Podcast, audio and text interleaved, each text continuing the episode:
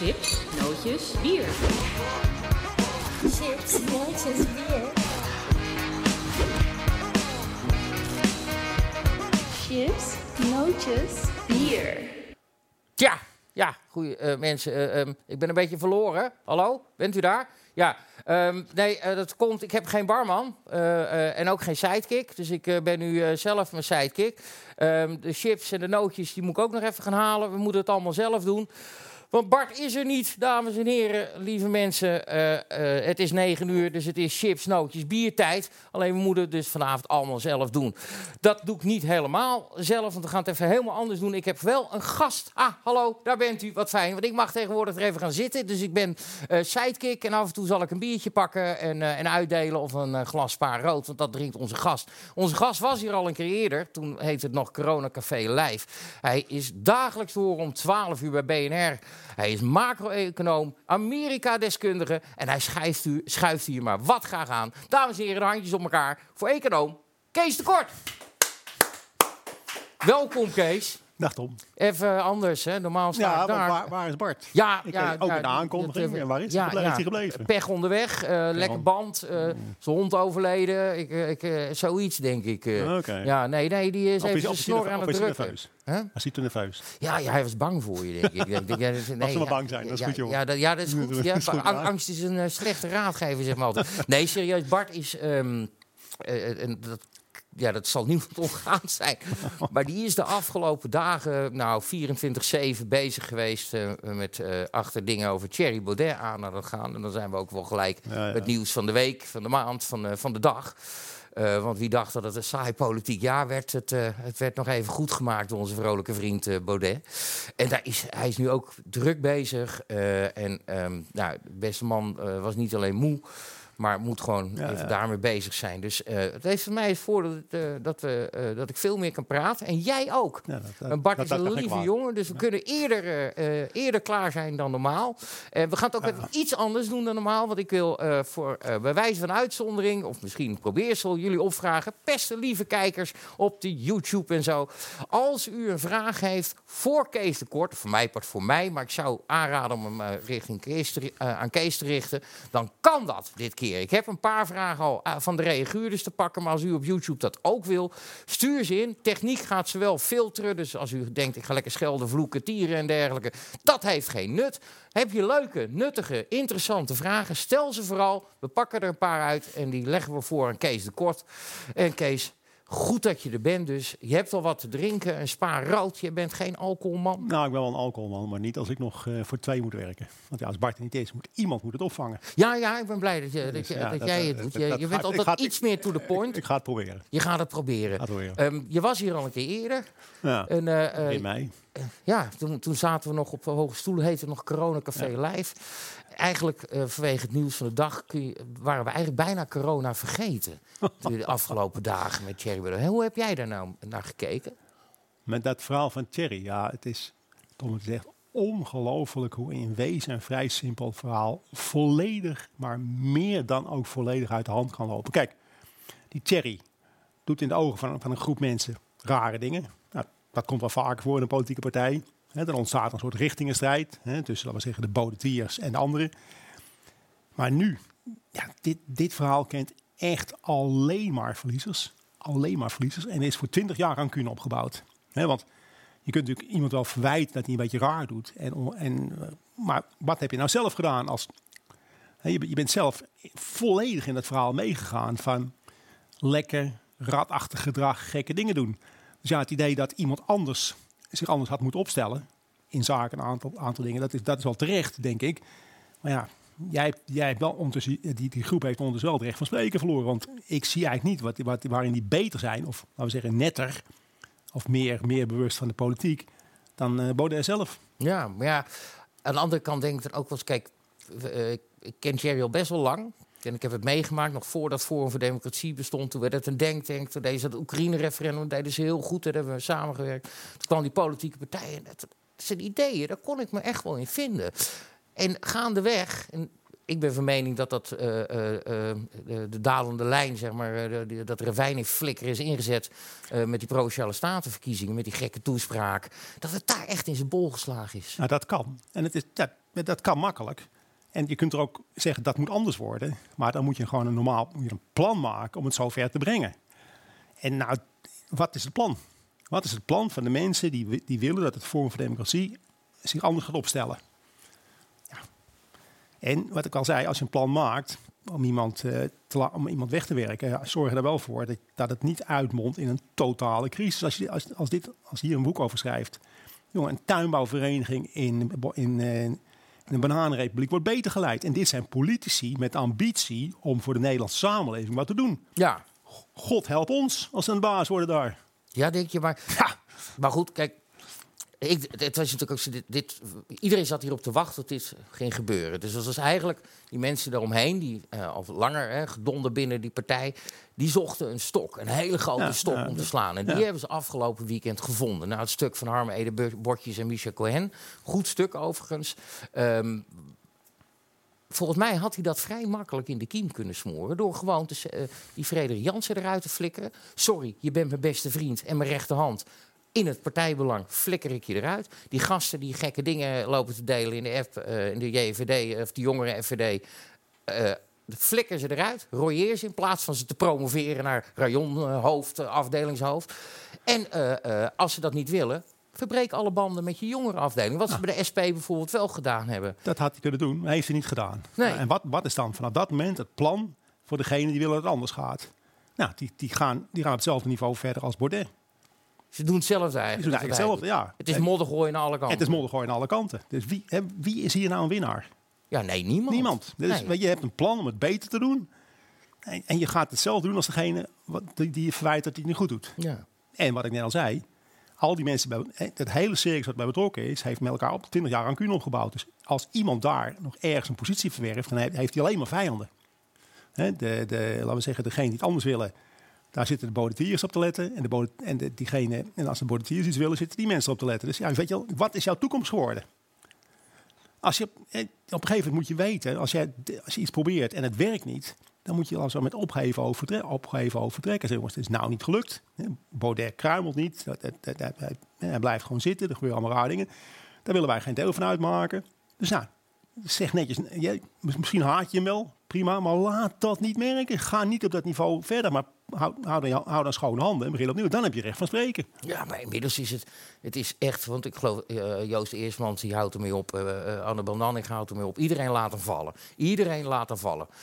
Dat is lullig voor de beste jongen, ook hoe die vanmorgen zat bij, bij WNL. S ochtends dat, Ik werd wakker met de mededeling dat hij een liefdesrelatie met Nee, Eva maar we, gaan, we, gaan, we, gaan, we gaan over een paar maanden zien wat de kiezers zeggen. Ja, wat denk je dat hij wel gewoon... Want dat zie je, dat die, Maar het, het- Nee, de, de kiezers gaan hier eens over uitspreken. Nou, dat zal waarschijnlijk niet zo heel geweldig worden. Maar het, het punt is, degene die hem, laten we zeggen, die het anders wilde, wat gaan die nou doen? Wat, wat is hun reputatie? Ja, wat wat dat- hebben zij laten zien? nou ja, die hebben sloot te vervangen, die willen hem rooieren Ja, en, die willen dan dat- zelf verder gaan. Ja, maar, ja, maar ja, dat is er ook totaal ongeloofwaardig. Ja? Ja. Hoezo? Want ergens kun je ook zeggen, ja, weet je, eh, tot hier en niet verder. Hier wil ik geen eh, part nog deel van uitmaken. Dus, maar wij staan nog steeds wel achter hoe het ooit begon met Nou, Forum dan, dan, dan, begin, begin als het ware een andere partij. En dan laat je zien hoe het wel kan.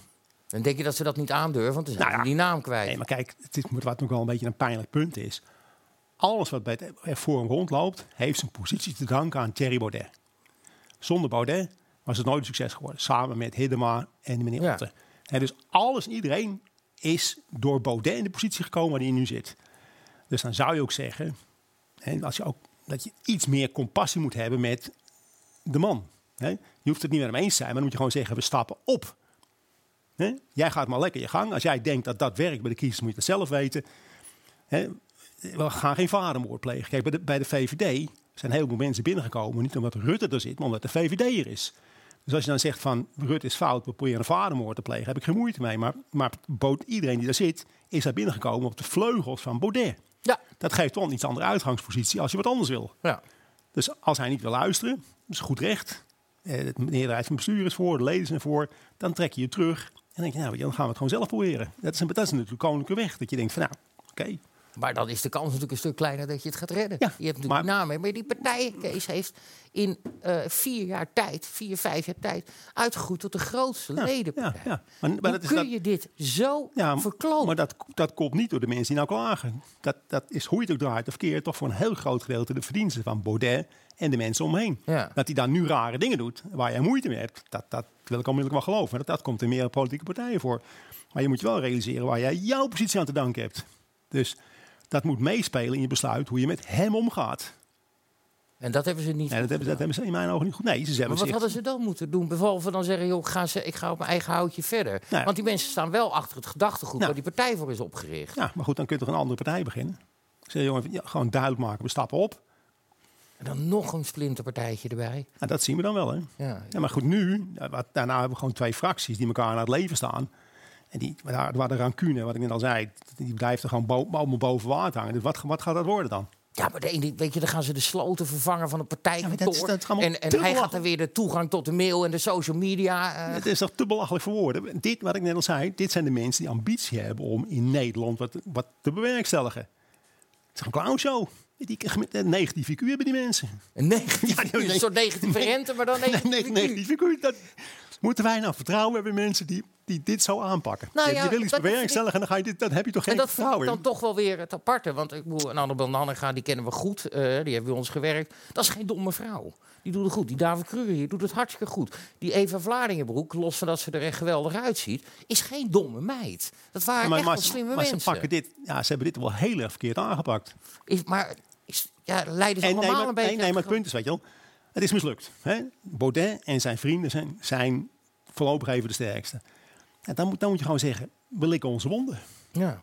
We, we inbinden, dat willen we niet, want we zijn het er totaal niet mee eens. Ja, dan heb je het geprobeerd en verloren. Maar dan moet je niet op dat niveau ver, met, met dat soort dingen gaan beginnen die ze nu doen. Daarmee ver- verlies je wel je geloofwaardigheid. Ook al ben je niet dom. Maar, je hebt je laten meeslepen door, ja, door, door je ambitie.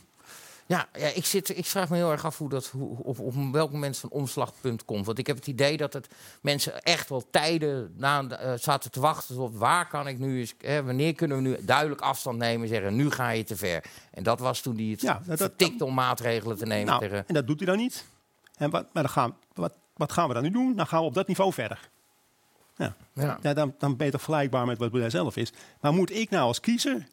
Hè, dan kan ik kiezen tussen al die mensen. Denk, nou, dan zit, zit je naar, naar die kop, naar die mensen te kijken... en, en te bedenken wat ze gedaan hebben. Denk, je. En dat gaat dan in de Tweede Kamer. En dat moet gaan beslissen over... de mede beslissen over de toekomst Nederland. Nou, daar heb ik niet zo heel veel vertrouwen in. En als jij weet hoe iemand zich zo gedragen heeft... dan denk je, nou, die gaat in de volgende, die gaat in de volgende partij niet binnenkomen. Want als backstabbers en ratten, die worden niet op prijs gesteld. Dus ook al haat je een gozer, laat dat niet merken. Denk nou na. Ja, als je dan Wat, wat, is die downside? ja. Nee, wat, ze hebben nu een eigen reputatie aan gort geholpen. Niet, misschien niet in een vriendenkringetje, maar bij de rest van Nederland wel natuurlijk. Ja. Want ja, als je het één keer doet, kun je de volgende keer weer doen. Ik moet dan ook wel heel erg denken aan Denk. Die twee jongens, uh, Oosturk en Kuzu, Ja. hoe die de eh, PvdA uitgingen. En gewoon hun eigen partij begonnen. Ja. Hé, we naaien eruit, doei. Ja. En als je nou ergens Maar- weet hoe je mes in iemands rug moet Maar- steken... is het bij de PvdA Maar wel. Paul, eh, maar Tom, weet je wel, dit, dit, komt toch heel vaak voor dat er conflicten zijn in partijen. Dat, Ja. dat, dat we het niet eens zijn. En degene die, soms zijn de mensen die protesteren, die winnen. En andere keren verliezen ze. Ja, dan, dan moet je gewoon je wonden likken. Ja. Niet rank, wel rancuneus zijn, maar niet laten merken. En opnieuw beginnen. Nee, Maar ja, als je 50.000, bijna 50.000 leden of dik 50.000 leden hebt... In een, in, echt, in een relatief korte tijd, grootste ledenpartij van Nederland... dan zullen daar wat rotte appels tussen ja, zitten. maar wat je ook, dan, dan moeten die, diegenen die, protest, die, die het anders willen doen... die moeten bij spreken een ledenraadpleging organiseren... en kijken hoe het ervoor staat. Ja, maar ja, dat is, dan krijg je dit ook weer. De eerste dan zegt hij, ik trek me terug. Daarna wordt hij weer, toch weer Ja, maar dat- ik wil geen partijleider, Nee, maar dat- toch wel. dat- ik wil een, een dat, leider. dat diezelfde weg kwijt is, dat is al hard. Nou, iedereen daar. Ja, maar goed, maar, ja, dan moet je toch zeggen, dat, dat hadden ze moeten doen. Zullen we dan gewoon bestuursvergadering en een, leden, en een ledenraadpleging. En dan kijken we gewoon hoe het ervoor staat en we accepteren de uitslag. Jij accepteert de uitslag en wij accepteren hem ook. Meerderheid beslist. Ja. Gaan we er een beetje de radicale koers in of gaan we terug naar Forum voor Democratie 1.0? Nou, nee, maar dat, dat is de normale weg en dan accepteer je gewoon de uitslag. Dan kijken we verder. Maar nu is het gewoon een, een onwaarschijnlijk moddergevecht geworden. Daar, is, daar zijn geen winnaars hoor. Nee, dat zijn zeker winnaars. Maar jij, jij, jij kijkt heel veel. eh, je hebt overal wel ook wel een blik op. En vooral op economie. Maar jij kijkt ook wel naar de personen en zo die er gaan. Als je nou kijkt naar wat, eh, alles wat je dan hoort over Thierry Baudet. Dat hij zo'n groep met een megafoon van die viruswaanzin gek die staat toe te spreken. Ik ben zo wat goed dat jullie hier staan en ik heb respect voor jullie. Dat hij eh, eh, eh, beweert in gesprekken met mensen dat corona is eh, opgezet door George dat, Soros. Dat is natuurlijk allemaal heel erg dom. Ja, dat, Maar, maar, is, maar waar is dat dan misgegaan? Want Ja. toen, ik, toen ik de beste man zes jaar geleden leerde kennen... ik heb hem serieus zes jaar geleden en twee, we- eh, en twee weken heb ik hem leren kennen. Een dag na de uitvaart van mijn moeder. En, eh, en ik had wel een klik met hem. Want ik, net jij, je houdt ook van, van flamboyante mensen... die hun bek opentrekken. Je, dat doe je zelf ook graag. En... eh, en maar toen vroeg ik- had ik wel zien, je bent een snuggere man. Je bent, je bent, je bent Nou. geleerd, je bent gepromoveerd. Je, weet je, je hebt echt nou wel wat te melden. Dan moet, je, dan moet je een psycholoog... maar waar is, waar is moet, je bij misgegaan? streep psycholoog, psychiater hier op de stoel zetten. Ik heb geen idee. Je hebt geen idee. nou, zou een psychiater een uitkomst nou, zijn voor? Die kan misschien uitleggen wat er gebeurd is. Maar wat jij net vertelde. Kijk, toen met die, die statenverkiezingen. Dat was natuurlijk zo'n onwaarschijnlijk succes. En dat was echt gewoon Thierry Baudet. Dat Ja. was niemand anders. Hè? Want Thierry Baudet. Ja, die toespraak was ook Thierry Nee, weet Baudet. je wel. Dus ja. En, jij bent de man. Ja, misschien dat dat naar zijn hoofd gestegen is. Dat hij toen dacht van nou, ik, kan- ik loop op water. Ja. Ik, lu ik luister niet naar mijn gewone mensen. Want ja, wie, wie heeft hier die stem? Wie heeft deze zetels met elkaar eh, verdiend? Dat ben ik toch? Ja. Nee. Maar nogmaals, dat is een beetje eh, psychologie van de koude grond natuurlijk. ja, nee, maar dat mag, dat mag aan de bar. Hè. Je, zit, je zit in de kroeg, we hebben wel geen barman, maar ik, ik ga zo even een, bier, een biertje pakken. Ehm, maar het- nog heel even kort over Thierry, want daarna wil ik het gewoon eh, over de dingen hebben waar jij het meeste verstand van hebt, eh, corona eh, en de economie. We heel erg zitten kijken dat, dat die, ja, ik, ik definieer, ik, mijn diagnose is grootheidswaanzin. Nou, voor, maar dat, dat is voortvloeiend uit dat echt dat onwaarschijnlijke succes tijdens die statenverkiezingen. En toen kwam hij eens ook met dat boreaal. Ja, in, in zijn bruine uil van Minerva die tegen, Ah, nee, maar- tegen, tegen een vliegtuig aan was gevlogen, weet ik veel. Maar dat boreaal, ik moest ook, joh, 95% van de Nederlanders hadden nooit van dat woord Nee, maar gehoord. het En ineens was, het als je boreaal Ja, het gebruikt, punt wij, kunnen daar wel, wij kunnen daar van alles van vinden. hè. Maar de vraag is, als ze 50.000 leden van hebben, hebben hoeveel, wat vinden die ervan? Hè, zijn er nou in die 50.000, duizend die denken, die gozer is helemaal gek, dan heeft hij het goed gedaan. Als er, daar- als er nou 20.000 mensen gaan zeggen, waar, waar- ben ik in verzeild geraakt, en die zetten hun lidmaatschap op, dan wordt het verhaal heel anders. En wat, hoe gaat dat vallen bij de kiezers? Nou, hè, die, die hoge pols, dat wordt al wat minder. Maar je weet niet wat, wat er nou gaat gebeuren. Weet je wat ik wel ga missen? Waar, stond ik ook niet van te kijken. Hoor. Die man die kon ook op een gegeven moment de hand gewoon niet meer boven het hoofd van Thierry houden. Heeft hij lang gedaan. Eh, dat is Theo Hiddema. Die, eh, ehm, ik vond hem ehm, misschien in de debatten niet, maar ik vond hem wel eh, een toegevoegde waarde in de Tweede Kamer op zijn manier van dingen benaderen, juridische as- aspect en dat op wel een unieke Ja. manier. Ik, vond, ik vond dat een goede set toen ook. Dan hem Ja, maar kijk, wat er nu weer gebeurd is, dat hij dat die vrij snel opgestapt is en die cliteur is ook vrij snel opgestapt. Je bent gekozen hè, voor Ja. een termijn. Je, bent, je hebt een bepaalde verantwoordelijkheid. Ik vind het tamelijk lafjes om bij een beetje tegenwind er vanuit, de, de- eruit te naaien, eerlijk gezegd. Maar ik vraag me Nee, af of... wil- nee, maar ik Nee, denk- je, dit- je kunt wel zeggen van, hé, het gaat niet zoals ik wil. Ja, dat, dat, dat komt wel vaker voor dat het niet gaat zoals je wil. Weet je, je, kunt, je kunt wel je rug recht houden. In ieder geval, je, je kunt in ieder geval je tijdje lang je rug recht houden. En dan, dan kun je alsnog zeggen, wat er nu allemaal gebeurt, daar wil ik geen verandering. Maar het is voor elkaar onduidelijk wat er gaat gebeuren. Hè. Dat kan nog alle kanten op. Nou, dus al, nu, maar nu staan ze al, nu zitten ze al thuis. Ja, dat, dat is gewoon, weet je wel. Maar jongen, bij maar Theo- jongens, dat, met dat soort mensen win je tot de oorlog niet. Nou, ik moet eerlijk Ja, zeggen, we zitten- Theo, we nee, maar over We, Theo zitten, we, zitten, we Hiddema- zitten in de grootste crisis sinds de 30 jaren. En er is een beetje intern politieke opwinding tussen een paar mannetjes. Want het, gaat eigenlijk, het is voor jullie groot nieuws, maar in het grote spel dat ding is natuurlijk helemaal niks. En dan stappen gewoon, eh, gewoon gekozen mensen stappen maar eventjes op. Ja, dat vind ik geen sterk verhaal, eerlijk gezegd. Maar bij Theo Nu al, Hiddema, hè, nu al. Maar bij Theo Hiddema kan ik me ergens ook wel iets Ja, ik voorstellen. kan me alles voorstellen. Ja, nee, Ja. maar goed. Nee, maar de beste man heeft al vaker ook wel eh, aangegeven. Die heeft eh, eh, ongeveer een klein jaar geleden ook een keer aangegeven ik- dat hij het Twitter-gedrag van Thierry Baudet helemaal zat was. Maar hij heeft hem altijd de hand boven het hoofd gehouden. Maar ik denk dat op een gegeven punt komt dat je dat niet meer kunt. Nee, maar dan, dan moet je optreden. Ja, dan had hij gewoon moeten afsplitsen in zijn eentje in de kamer moeten En blijven. dan had hij bij wijze van de, de mensen die Thierry de Baudet weg willen hebben, moeten, moeten steunen. Of, of had dat kop. Weet je wel, er zitten daar gewoon mensen bij elkaar. En er is er gewoon niemand die rustig blijft. Iedereen loopt als een kip zonder kop rond. Er zijn een paar elder statesmen, een paar wijze mannen. Daar, daar je toch eerst een beetje naar Hiddema en. Hè, toch jongens met een beetje status. En die zijn blijkbaar niet in staat om in dat, in dat, in dat rond, rondrennende circus een beetje orde te creëren. Dat, dat, dat is een typische functie, een typische taak voor dit soort mensen natuurlijk. Die zeggen, jongens, allemaal gekke dingen gebeuren. We gaan, nou even, we gaan even het koppen tegen elkaar aan knallen en we gaan normaal doen.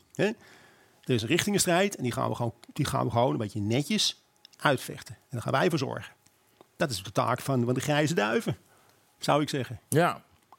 Ja, goed. niet, niet, om, niet om als eerste naar. eh, niet als, kijk, vrouwen en kinderen eerst. Dit is echt grijze duiven eerst. Ja, dat is misgaat. dat, kan niet, dat, kan niet, dat kan niet de bedoeling zijn, natuurlijk. Ja, in gaan- mijn beleving. We gaan, eh, we gaan erover afronden. Ik heb Ja. wel eh, eh, onze Anton, die, die maakt filmpjes ook bij ons. Dus die edit vooral en die doet alle art. Ja, dat ja. doet hij ook heel goed. Moet die heeft even een paar moet leuke quotes van Theo Hiddema bij elkaar gezet. Want god non de joh, ik ga hem wel missen daar hoor. Ja, Echt Ja. wel. Want het, eh, eh, geluidstechnisch ging was het een hel. Je moest altijd gaan, want hij praat heel zacht. Hij praat heel lang. Je weet nooit wanneer kan ik. Ja, maar ging hij verder. Het is pennelijkersopwinding. Eh, wij, wij, wij zijn kiezers die 150 vertegenwoordigers hebben in de Tweede Kamer en 75 in de Eerste Kamer. Die willen graag dat het een beetje netjes geregeld wordt. En dat de pennelijkers in alle staten zijn, dat is voor de rest niet zo relevant. Nee, maar nou, de heer Hiddema was, was, eh, was ook amusant. Ja, en, ja. En, en een belezen persoon. Die, Zeker. Je luisterde veel plezier met hem. Dus Ja. we gaan even kijken. Eh, voor all time sake, want we gaan hem toch wel een beetje missen. Hij heeft de vier jaar net niet vol kunnen houden. Maar het is een bijzonder aimabele man. Met heel veel kennis. En we hebben eventjes eh, een paar hele leuke quotes van hem. Zijn beste quotes eigenlijk achter elkaar gezet. In startje 1 alsjeblieft. Mag ik het rustig zo voor Graag.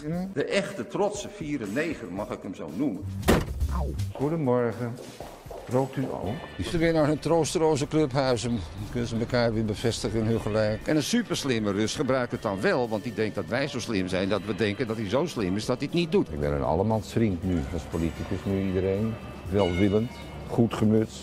Zo kennen we u toch niet? Nou, ik mezelf wel. Ik zoek altijd de vrolijke noot. Heren, met tijd. Sommige mensen laten zich niet overtuigen, zijn niet vatbaar voor een normaal gesprek. Nou, houd het op. Kijk, dan druk op dit knopje. Kijk, en dan kun je dus geluid maken. Nee, nee, nee. En wat doet dat stomme mens, mag ik het zo zeggen? Die gooit het in de krant en die gaat in gesprek met die lui. En mevrouw Halsma is burgemeester van Amsterdam. Nee, Ook die kan dom zijn. Nee. Hij komt van ProRail.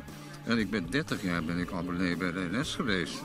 En uit die tijd herinner ik me, associeer ik ProRail altijd met één begrip. Excuses voor het ongemak. Dus maak je borst maar nat. Zou u dan ambitie hebben om minister te worden? Nee, ik moet er niet aan denken. Als alles mis is gelopen, dan heb je het niet over de zaak zelf, maar de toon van het debat. Bent u bij mij aan het verkeerde adres? Ga in vrede. Doe er maar mee waarmee je gelukkig wordt. Dat zou toch logisch zijn? Kunt u kort uitleggen wat fascisme is? Wat de definitie van fascisme is? Zwart, laarzen, venijnige blikken, rancuneus. Moet ik u verantwoording afleggen hoe ik mij gedraag voor de algemene beschouwing? Nee. U, u bent geen kiezer van mij, dus ik heb met u weinig. Nee, doe agressief. Onverdraagzaamheid spat uit de ogen. Vorm voor democratie. Niet te dichtbij. Oké, net. Hij zo net. Ja.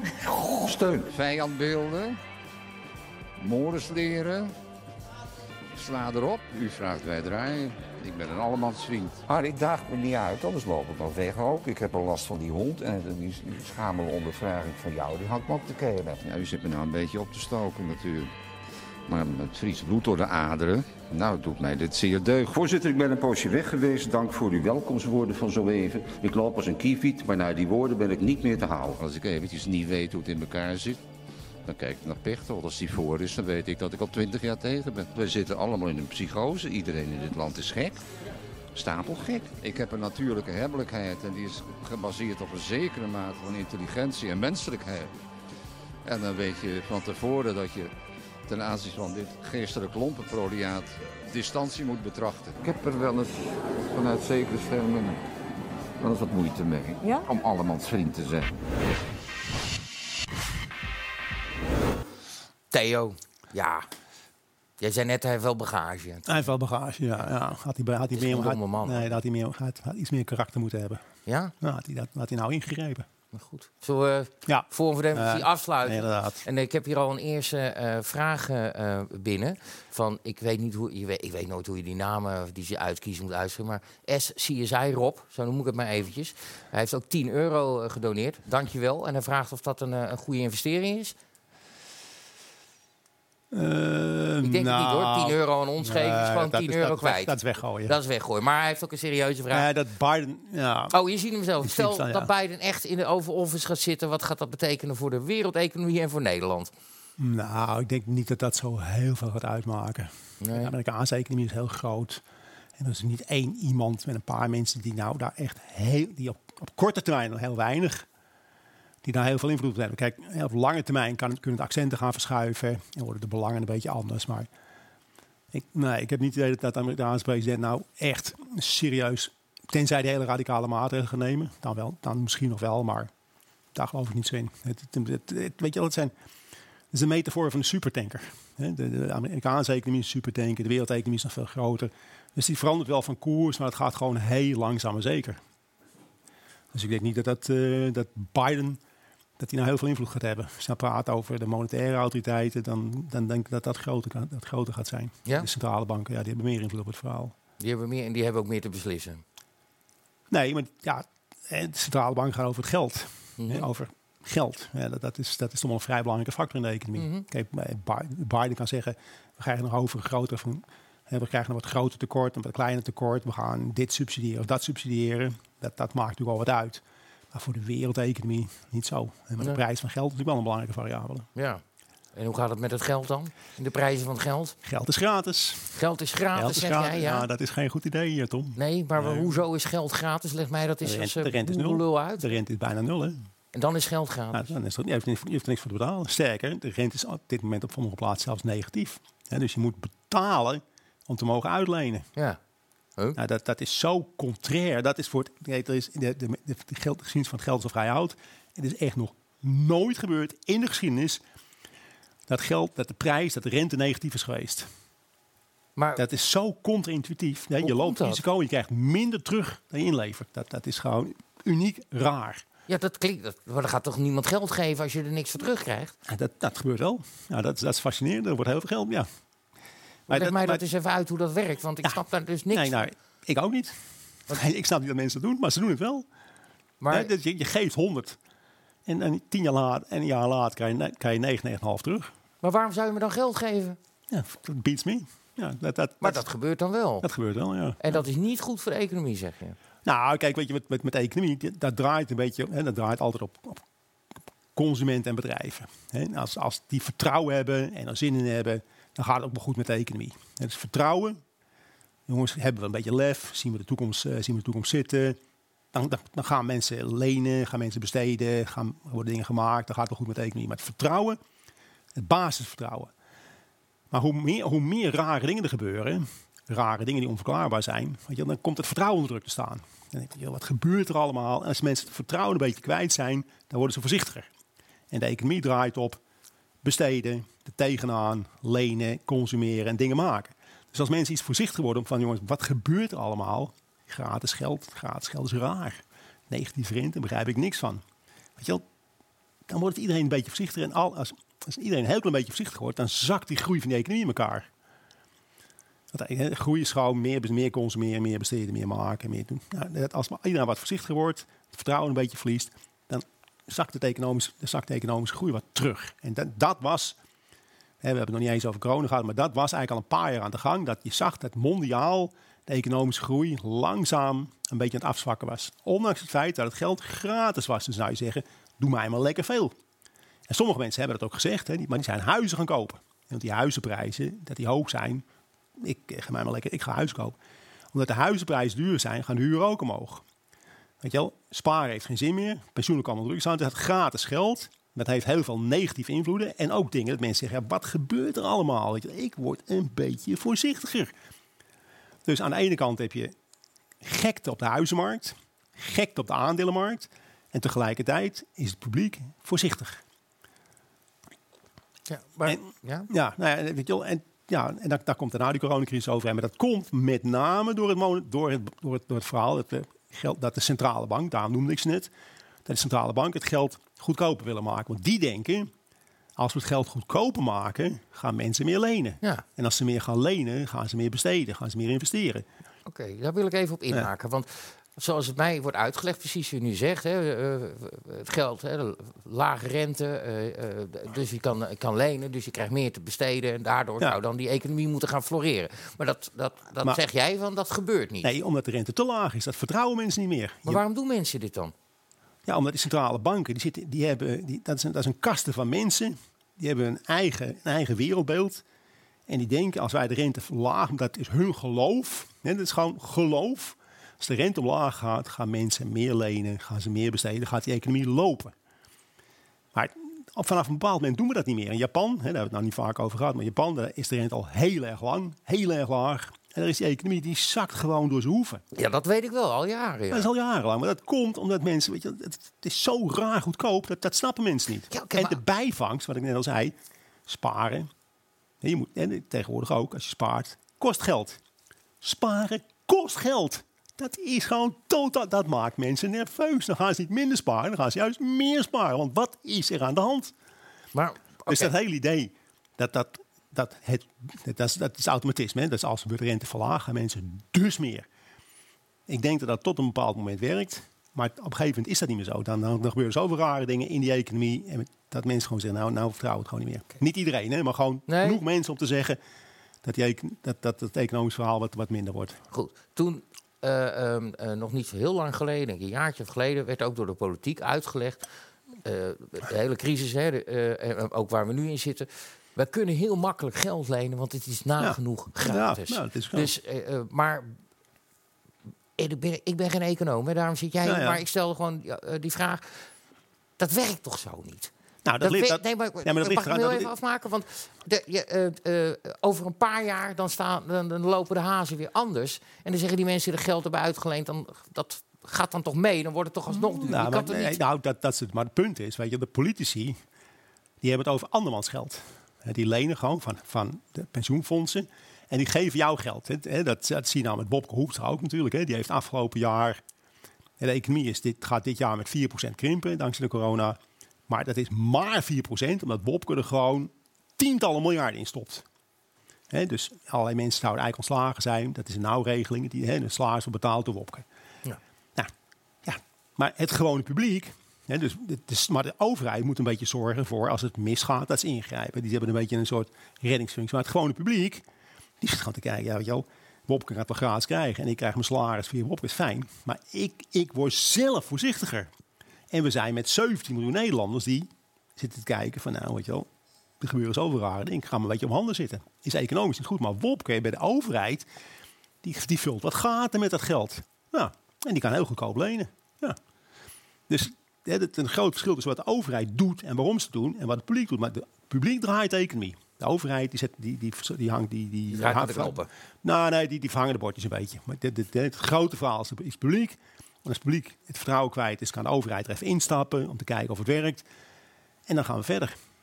Dat maar maar dat, dat monetaire beleid, hè, kijk, en dat, dat, de gedachte daarvan is heel simpel. Als er een- op een gegeven moment, in 2008 ook, misschien weet je nog wel, die crisis. Op een gegeven moment zakt die economie in elkaar. Maar toen was de rente veel hoger. Toen zegt de overheid, we gaan de rente in één klap verlagen. Nou, dan, dan, dat, dat heeft toen wel gewerkt. Dan gaan we de rente verlagen. Maar toen was de rente lang geen nul. Als het gewoon van 6 naar 4 gaat, dan zegt iedereen, nou, joh, dat is wel interessant. Want dat is geen gek getal. Weet je? Dan denkt iedereen, ja, dat kan. Want vergis je niet, ook interessant. Nou, ik ben wat ouder natuurlijk, maar toen ik ging werken was de rente op staatsleningen 12, drie kwart procent. En Nederland bestond gewoon. Toen is hij naar 10, 8, 6, 4, 2 gegaan. Dat vonden we allemaal heel normaal. En nou zegt iedereen, het moet nul zijn. Want als één wordt, kan het niet meer. Dat is totale bullshit natuurlijk. Want we hebben 12 ook gehad, dan konden we ook leven. Maar, maar goed, dus als je in één klap van, een, van hoog naar wat laag gaat, heeft het wel een positief effect. Maar als je, als je tegen tijd op je nul komt, dan gaan er rare dingen gebeuren. Dan heeft spaar, geen dan krijg je al die rare bijwerkingen, de bijvangst. En daar worden mensen nerveus van. Als je, gra, als je goedkoper geld kan lenen van 6 naar 3, dan zegt hij, nou, dat is leuk. Maar als je op een gegeven moment op nul zit, dan zit je gewoon te kijken. Dan van, geloof ik nou, weet je, dan, dan, dan is het te veel, te, te, te gek. Ja, ik op microniveau kan ik me wel voorstellen. Ik organiseerde vroeger wel eens theaterdingetjes. En dan eh, vroeg je bijvoorbeeld 5 euro entree. Ja. Er kwam er geen hond. Vroeg ik 12,50. Dan stonden ze in een rijen voor de dat, deur. dat, is consumentenpsychologie natuurlijk. Ja, is maar, dat- maar, maar er maar gaan. dat werkt een beetje hetzelfde als dit. dus. Nou, dat moet, het- weet je, als er rare dingen gebeuren, rare prijzen, wordt iedereen een beetje nerveus. Hè, niet iedereen, hè, maar dan worden er genoeg mensen nerveus van om ervoor te zorgen dat het niet werkt. En dat is ook het punt met die monetaire autoriteit. Hè, de ECB, mevrouw Lagarde, de, de, de, de Fed, meneer Powell. In Japan heb je ook zo'n idioot, die naam die wil ik niet eens uitspreken. Weet je wel, die, die zitten nog steeds in de film van dat dat werkt. Dus van 6 naar 4 werkt het wel. En van 7 naar 5 ook. Maar die denken nog steeds, als we, als we het goedkoop maken, dat het werkt. En die, vergeten, die vergissen zich gewoon dat, dat de consumenten, de bedrijven gaan denken... Weet je wel, ik vertrouw het gewoon niet, het, is te raar. Oké, ik krijg hier een, eh, een vraag van Jan Kaas binnen. Die pak ik eventjes mee. eh, eh, in die ligt in het verlengde van waar we het nu over hebben. Jan Kaas vraagt: waarom is, de eh, waarom is de inflatie nog zo laag als het geld bijna gratis is? Nou ja, dat komt omdat er is natuurlijk, het is natuurlijk onwaarschijnlijk hoeveel geld. Maar dat geld gaat niet in de economie zitten. Dat geld gaat in, nou ja, in huizenprijs zitten. Ja, die schiet omhoog. Dat is inflatie. Dat, dat is Ja, dat is en niet een klein beetje, maar gewoon heel veel. Dat gaat zitten in aandelenkoersen. Mensen kopen aandelen, helemaal geld. En, men, en obligatiekoersen. Dus in de financiële wereld is sprake van een onwaarschijnlijke inflatie. Dus de rijken worden rijker. De, rij- de rijken worden gewoon rijker. En in de gewone wereld, ja, inflatie krijg je als ja, de mensen, men- maar het publiek krijgt niet meer geld. De, prijzen stijgen niet. Om allerlei redenen. Dus weet je wel, in de, in de gewone economie gebeurt niet al te veel, maar in de financiële economie, ja, daar, daar is het, daar is het, is, die hebben het nooit zo goed, die hebben het nooit zo goed gehad. Dus de ongelijkheid in Nederland, en niet alleen in Nederland, overal. Dus de mensen met geld worden rijker. En degenen die geen geld hebben of die, onder, die, nog, die moeten instappen in de huismarkt, ja, die blijven gewoon staan waar ze staan. Dus dat, dat gaat natuurlijk heel, dus jij- bent geïnteresseerd in de politiek, dat, gaat natuurlijk, dat zie je gewoon politieke consequenties krijgen. Dat die ongelijkheid volledig uit de hand aan het lopen is. In de hele wereld, want overal is geld gratis. Dus hoe lang blijven de mensen die, geen, ge- die weinig geld hebben, die gewoon moeten werken, accepteren dat een, dat een, een kleinere groep mensen, die, die lachen iedereen uit, die hebben de beste tijd van hun leven. Het is Ja. wel crisis in Nederland, maar voor mensen met geld is geen crisis hoor. Daar is het echt party time all the time. Ja? Maar- ja, natuurlijk. Die regelen het wel voor Ja, zichzelf. nee, dat, nee dat, dat gratis geld, dat, nee, als je een huis hebt, dat is, eh, dat is de afgelopen jaar gewoon een ton meer waard geworden. Leuk toch? Ja, ja. Als je een huis hebt. Ja, ja, ik maar als jij een huis wil kopen, weet je wel, dus, en als je aandelen hebt, dan heb je ook een fantastisch jaar gehad. Nou, Als je, maar als je geen aandelen hebt, Nee, die heb ik nee, nee, niet. nee, nee, maar hebben we dus, dus het is heel ongelijk verdeeld. En dat gaat, dat is op dit moment ook tot, tot, laten we zeggen, politieke spanning aan het leiden. Daar, daar komt ook een heleboel onrust vandaan. En, en, en hoe lang eh, blijft dat nog Nou ja, zolang, houdbaar? Als- nou ja, dat weet je natuurlijk nooit. Maar zolang die monetaire, hè, zolang die centrale banken zeggen, nou, hier is geld, hier is geld, en, nou, dan blijft dat proces doorgaan. Maar de economie, wat ik al zei, die, die zakt heel langzaam, komt die tot stilstand, omdat gewoon te veel mensen niet vertrouwen en te veel mensen denken, ik ga eerst even kijken wat er gebeurt. Ik word voorzichtiger. Ik ga niet lenen. Ik ga, ik ga wat minder besteden. Dat is het normale economisch, de psychologie van de, van de consument. Maar dat weet, dit wat jij nu vertelt, dat weten ze in Den Haag ook. Dat weten de mensen dat- bij die centrale banken ook. Die centrale, nou ja, die centrale banken zouden het moeten weten. Maar ja, weet je wel, Maar dat weten ze toch ook? Ze wat, wat, is- niet. wat is de definitie van domheid van Einstein? Dat is eh, als, iets, als, je iets probeert, als je iets vijf keer probeert en het lukt niet, denk het dat het zes keer wel lukt. Nou, dat zijn de centrale bankiers. Maar het is gewoon een kasten, weet je wel. Het kan niet, het wordt alleen centrale bankier als je al 30 jaar in die groep zit. Dus het zijn allemaal mensen die elkaar al 100 jaar kennen. En die 100, 100 conferenties per jaar hebben, er komt niemand van buiten in. En waar, waar komt vernieuwing vandaan? In, in algemene zin, als er gewoon buitenstaanders komen. Niet, niet, iedere, vernieuwing is, een verbetering, maar andere ideeën moeten van buiten komen. Die centrale bankiers, die kennen elkaar al 100 jaar. Dat, dat is een hele, klein, hele kleine gesloten groep mensen. Die zitten gewoon in een film en that's it. Ja, dat is een soort old boys network. eh, zo- Nou ja, een soort, wel, met- eh, met- eh, bankenkartel, zoals met, Thierry met- zou zeggen. met de beste bedoelingen. Maar weet je wel, daar komt geen... Ja, zijn dat dan- ook de beste Nou, bedoelingen, denk je? Ja, nee, die doet niet expres. Het is niet zo dat ze denken, we gaan er een rotzootje van maken. Die denken echt dat het zo hoort. Maar er komt er, er, komt er gewoon... het- Je hebt buiten staan, je hebt gewoon nieuw, nieuw ander geluid nodig. Dat, dat, geldt, dat geldt niet alleen voor centrale bankiers, maar geen stijl ook. Ook daar moet op een gegeven moment iemand binnenkomen die, die, die zegt, nou, waarom doen we dit niet? Waarom doen we dat niet? En waarom doen we het zus? Want dan krijg je de verandering en de verbetering. Ja, oké. ik wil even kijken wat Thierry ervan vindt. Dag, hier, kijk, die is, die is het helemaal met je eens. Eh, echt, eh, echt eh, wa- wat goed. Ik pak er nog eventjes een vraag bij. Ehm, Oh, ik ga even eventjes zij, weg van de economie, maar eventjes naar, de, eh, naar Amerika. Want je bent ook Amerika-deskundige. Dat wist ik trouwens niet. ja, ik, ik besteed er vrij veel tijd Nee, maar in. Nederland Ik, ik, ga, ik ga er al lang, ik ga lang mee. Ik heb er al Ja, je gaat lang mee, Ik ja. ga lang mee, ook aan de VS. Dus. Nee, maar eh, het is heel simpel. Hè. Als je drie keer wat over een, eh, over een Boeing 747 schrijft, dan ben je expert van Boeing 747. Ah, Als je- dat, eh, dus, dat- dus, maar voor mij daar, ben daar, jij daar, een- daar zit ik wel wat hoger in. Want ik heb hier Timmer 17 Timmer. Ja, Ja, zegt hij. hebben we hem erbij. Beste Kees. Biden 80 miljoen stemmen gekregen. Onvoorstelbaar. Wat er in de vroege ochtend van 4 november in grote steden van swing states gebeurde, is waar Latijns-Amerika zich voor zou schamen. Met andere woorden, eh, deze man gelooft niet dat de verkiezingen in Amerika goed zijn gegaan. En daar heb jij ook een visie op. Nou ja. ja, nee, dat geloof ik. eh, de, de Amerikaanse, die moeten zich echt heel erg diep schamen.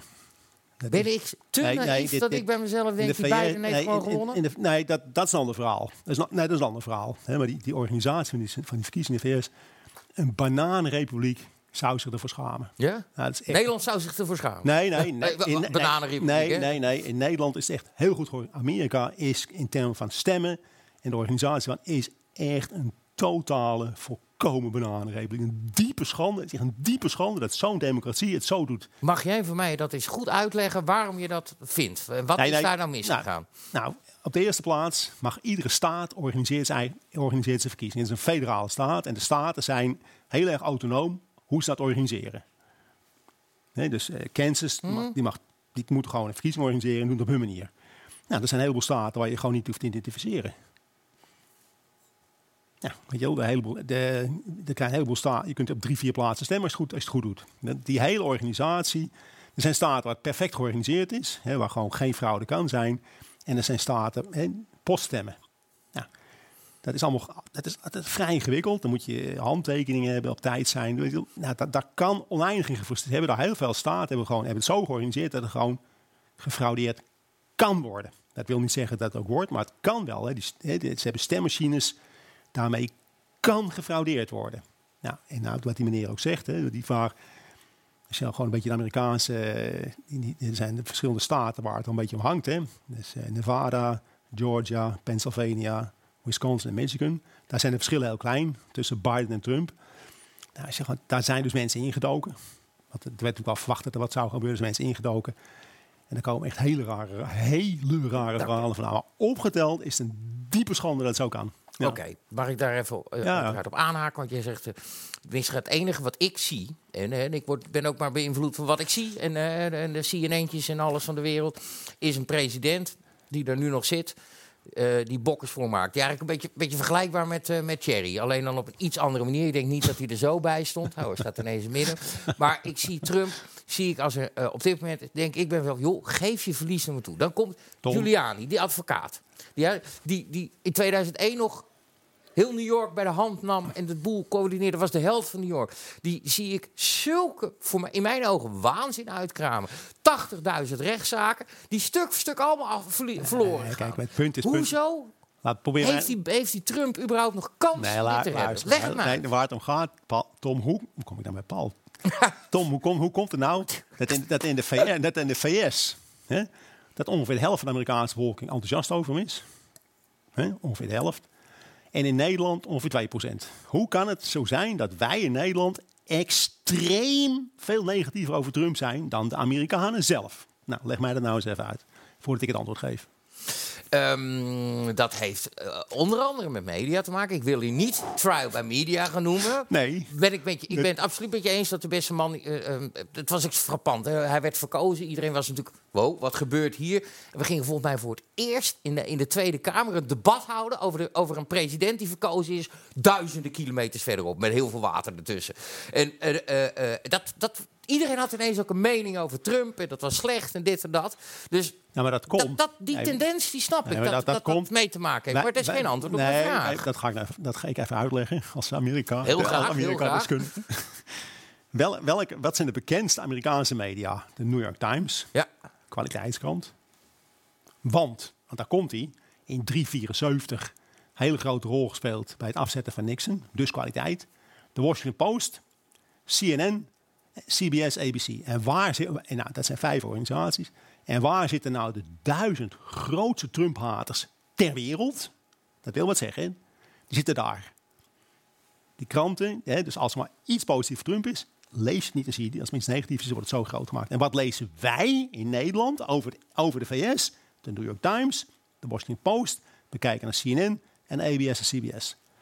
Dus wij kijken gewoon, als, je, wat we, als we gewoon de Amerikaanse media volgen, dan lezen we alleen maar dingen van de duizend mensen die het meest negatief voor Trump zijn in de wereld. Dat, dat wil wat zeggen. Oké. En dus, dus is onze perceptie van de VS, ex- nee, van Trump, extreem veel negatiever dan die van de Amerikanen zelf. En dus ook het nieuws over, de, over die verkiezingen.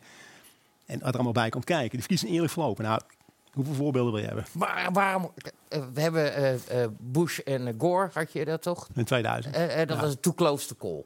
Daar had iedereen ook wel oké, als het too close to call is, dan ga je hertellen en dergelijke. Ja. Ehm, ehm, voor de rest had je natuurlijk vorige keer met Clinton...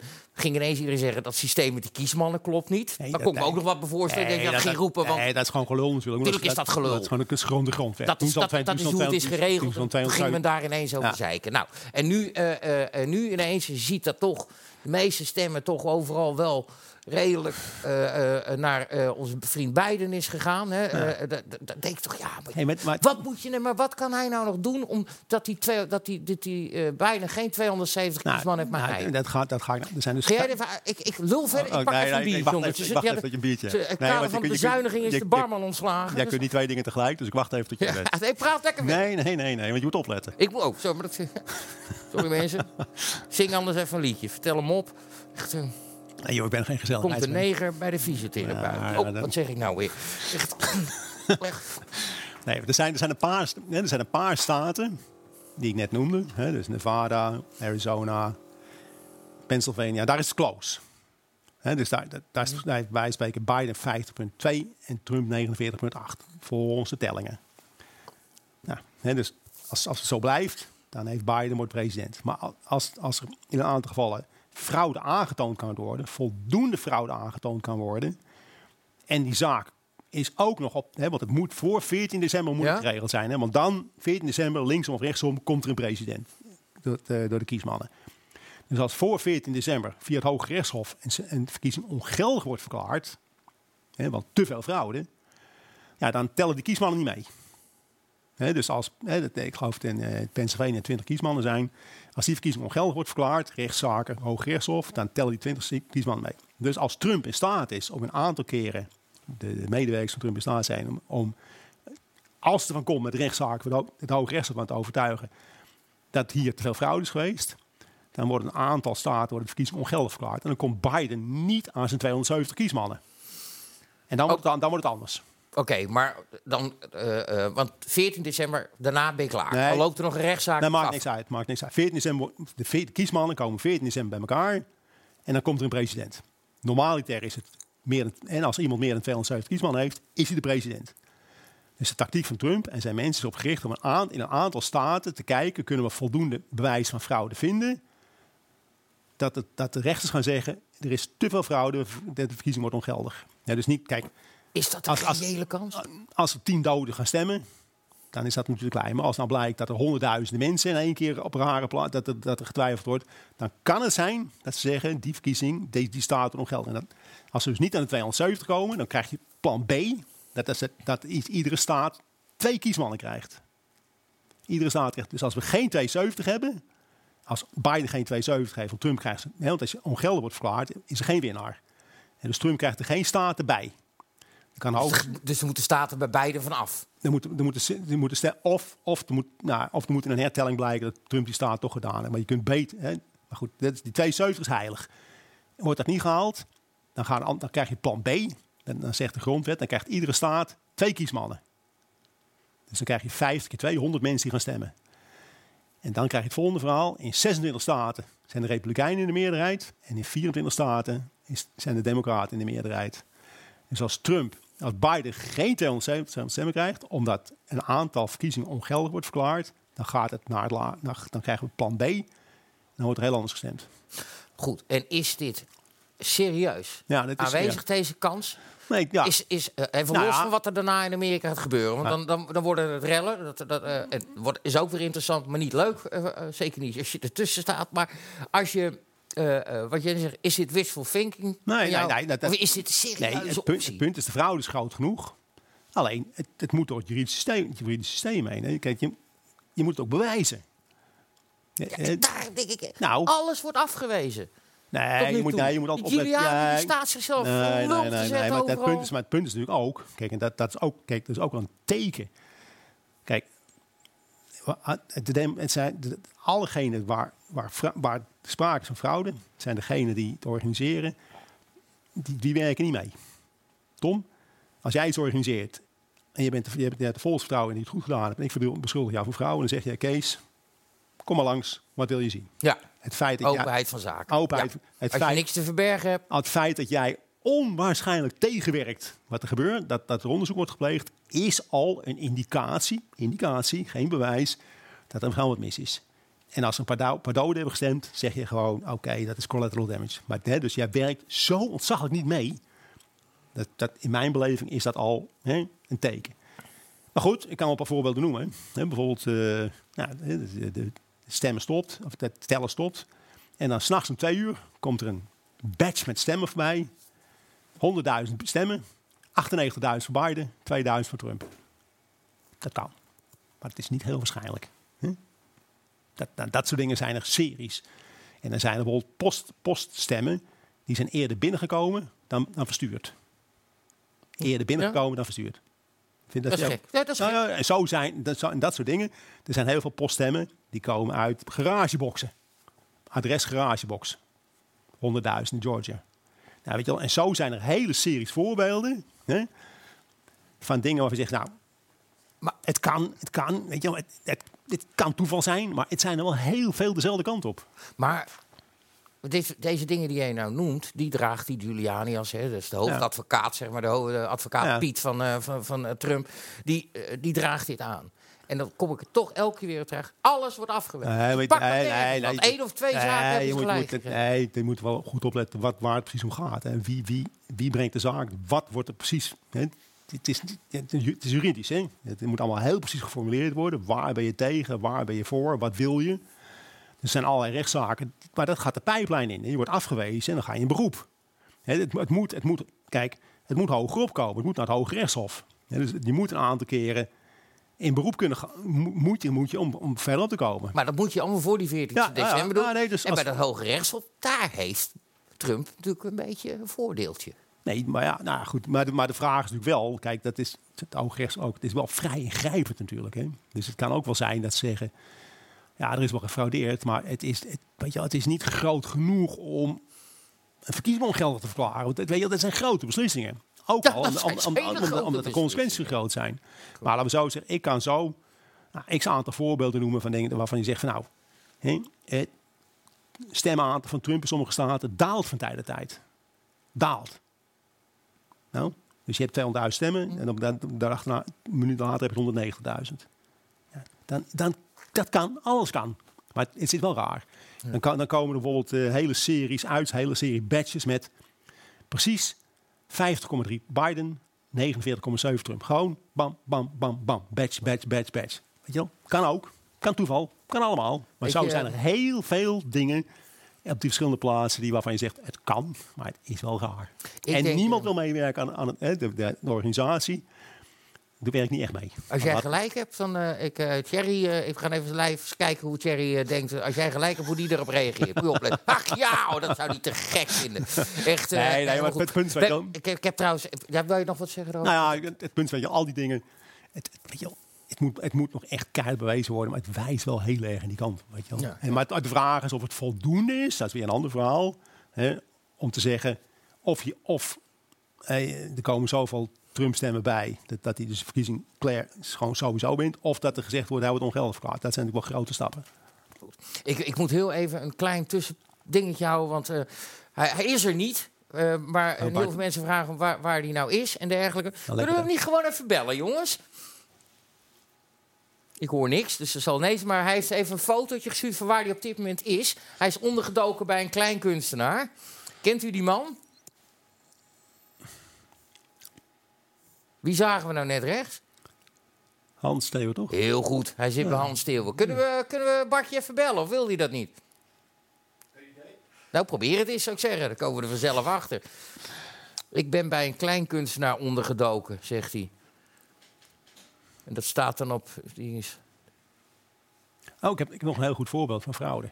Vrouwen? Fraude. Oh, vrouwen. Ja, nee, Nee, ja, jouw vrouw kan ik ook fraude. een boom nou, Met poststemmen Mhm. is zo'n soort, zo'n soort vuistregel, want dat moet dan heel veel regels doen, dat ongeveer 3 à 4 procent wordt al geldig verklaard omdat het niet voldoet aan de juridische eisen. Gewoon standaard. Dat is nu teruggebracht. Hè, en nu hebben ze ongeveer 100 keer zoveel poststemmen binnengekregen. En het percentage fout is nu 0,3. Dus met extreem veel meer poststemmen is het percentage ge- niet, niet, niet goed ingevulde stemmen is, is 10% geworden. Nou, weet je, kan ook, Tom. Kan, kan allemaal. Kan allemaal. Maar het is wel heel erg onwaarschijnlijk. Hè. Er zijn vrij veel stemmen goedgekeurd. Maar voor die eigenlijk niet goedgekeurd hadden moeten worden. Voordat we dit onderwerp afsluiten, dan wil ik naar het corona gebeuren Ja, en de economie. Want dat hebben we ook nog te doen. We, we- Nou, we zitten al aardig op tempo hoor. Ik heb tijd Maar, nee, ja, ik ook hoor. Eh, Bart is er niet, dus we hebben alle tijd om te lullen. Echt, ehm, ehm, nee, maar eh, eh, wat gaat er de komende weken gebeuren? We hebben nog, wat is het, 20 dagen voordat 14 december is. Iets minder nog zelfs. Ja, de, de, gang, de gang door die. die de, want het punt is, wat die staten, de, de, de, de, overheid, de centrale overheid heeft niet zoveel over te zeggen. Het moet door de staat. Elke staat heeft ook zijn eigen juridisch systeem. En dan, dan, hè, dus dan moet ook daar heb je een beroep en nog hoger. En moet hoog, het hoogrecht van de staat moet nog in gekend worden. En dan pas kan het door. We- Durf je er wat op te zetten? Dat hij het redt nog, Trump. Nou ja, het percentage. Nou ja, ik denk, nou, ik denk dat de kans wel reëel is, ja. Nou, wat durf je erop te zetten? Procentje of 20?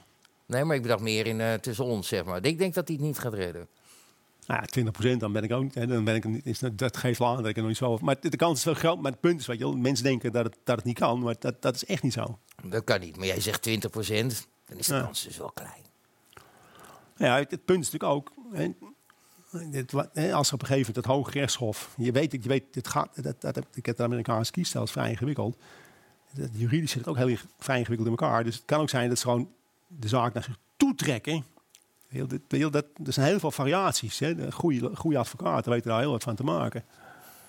Maar nogmaals, de vraag blijft: is, is, er voldoende, is het voldoende aangetoond dat het, en dat het ook een verschil maakt? Hè? Dat, dat je zegt, nou, dat, dat, dat, we maken verklaren ongeldig. En als je één staat ongeldig verklaart, dan wordt Biden er nog. Ja, je moet, Trump moet echt, want Biden geloof ik, staat op 300 of zo.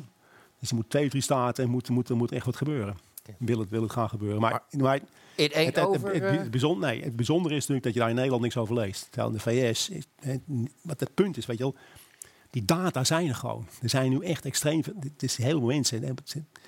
Dus de data analysis, data analysis, weet je wel, heel veel mensen hebben zoiets gewoon te kijken, wat gebeurt er, hoe ontwikkelen die, die, die, die patronen zich. En daar, dus omdat er heel veel mensen, veel mensen naar kijken en er veel meer data beschikbaar zijn gekomen, zie je ook heel veel gekke dingen. En dan, dan weet je waar je op moet letten. Ik, zit even, ik, ik zit even te kijken of we... eh, k- k- eh, zijn we nou Bart aan het bellen? Nou, Is hij er? Bijna. Bijna. Oh, joh, oh jongens, hij is, want ik mis hem ook ergens alweer hoor. Het is, een, het is een fijne gozer verder. Die heeft het erg druk gehad. Eh, en daarna gaan we het lekker over corona hebben. En dan eh, ik kan niet alle vragen die ik doorkrijg eh, van de YouTube kan ik meenemen. En ik heb ook nog geen Guurders vraag. Maar goed, je hebt geen haast. Ik heb geen haast, wil je wat drinken? Achter je staat Ja, een ja, fles ja, spa. ja, ja. Schenk lekker zelf een ja, in. dan- ja, Ja, de barman. Ja, hier, dat, dat kan allemaal. eh. U bent verbonden met de mailbox Ah, wat een teringleier. Hoor ik nou gewoon zijn voicemail? 1, 4. Ik probeer te communiceren met techniek. Dus hij neemt niet op? Wauw, Hij wat kijkt, flauw. Wat flauw. Maar goed, hij zit bij Hans. Ach ja, dat maakt weet. Hey, ehm, ja, laten we naar corona gaan. Daar heb jij namelijk ook heel veel over te zeggen. Hebben we het de vorige keer ook over gehad.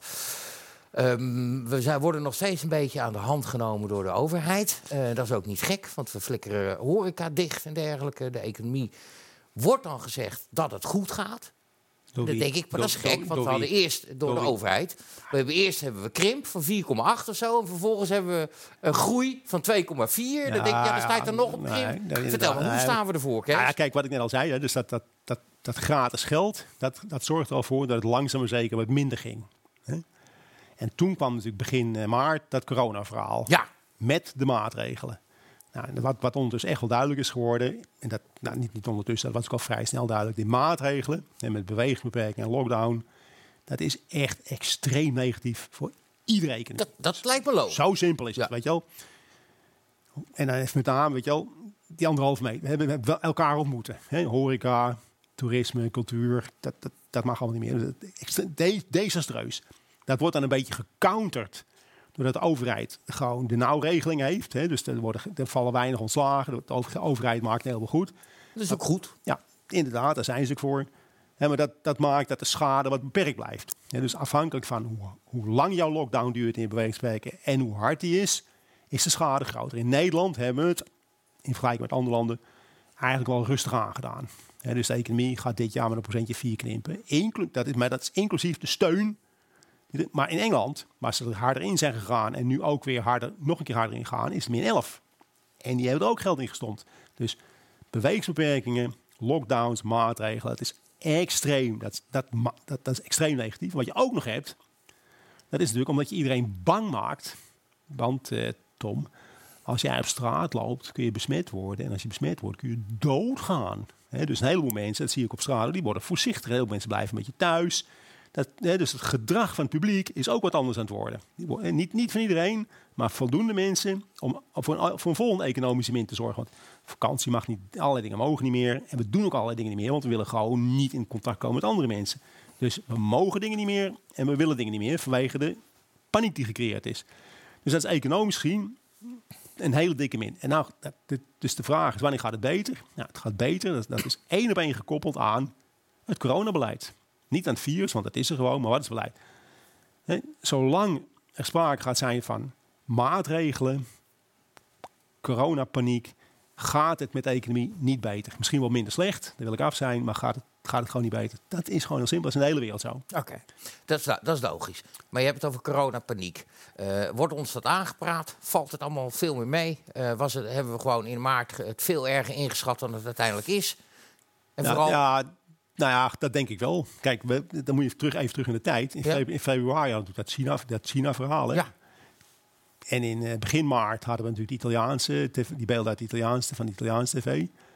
En toen zijn er twee rapporten verschenen. Eentje uit Engeland, van het Imperial College. En eentje van IMHE uit de VS, met epidemiologische voorspellingen. Ja, die voorspelden gewoon verschrikkelijke aantallen doden. Gewoon 2 miljoen doden in de VS.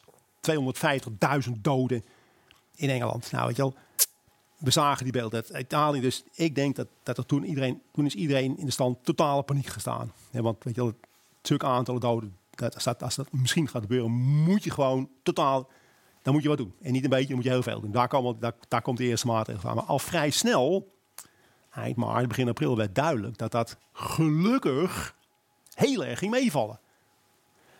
Hè, dus toen hadden ze in mijn beleving al kunnen zeggen: nou ja, we, hebben, gelukkig, we zijn voorzichtig geweest, gelukkig valt het mee. We gaan nou weer, we gaan toch niet al te veel maat, we gaan, we gaan het terugdraaien. En vanaf begin april is dat gewoon doorgezet. Hebben ze, zijn die al die maatregelen doorgegaan, een beetje meer, een beetje minder. En is dat corona van tweede golf, dit golf, dat golf. En is de paniek gewoon opgevoerd. Ja, die paniek, dat die paniek ontstaan is, nou, dat kan ik wel een beetje billiken. Vooruit dan maar. Je had ook naar die rapporten kunnen kijken. En waar zijn ze op gebaseerd? hebben ze niet gedaan. maar met de kennis van nu. Ja, dat, dat sloeg nergens op. Die, dat heeft een factor 10 te veel. Minstens, minstens, ja. En wat je nou ook ziet, moet je maar eens opletten als je naar die, die dodenaantallen kijkt. De landen met de hardste maatregelen hebben de meeste doden per miljoen inwoners. Allemaal. België, Engeland, Frankrijk, Spanje, Italië en een paar Zuid-Amerikaanse landen. Daar, daar zijn ze echt hard, hard ingegaan met de maatregelen. En ze hebben ook allemaal het meeste aantal doden per miljoen inwoners. Zoek het maar op. Ja, nee, ik geloof, Ja, ja, ja, ik, geloof, ja. ik geloof- jij zit de hele dag het uit te zoeken. Maar wat... eh, eh, we- Nou ja, en wat je, wat je ook nog krijgt, kijk, en dat is ook het fascinerende. Als je nou terugkijkt hè, naar, naar de eerste persconferentie met Jaap van Dissel. Hè, wat er toen gezegd wordt, werd, ja, wat werd er gezegd dan? nou weet je wel, ja, mondkapjes hoeven niet, een beetje, een beetje in je elleboog, een beetje af, handen een klein, beetje, weet je, meer handen was en zo. Hè.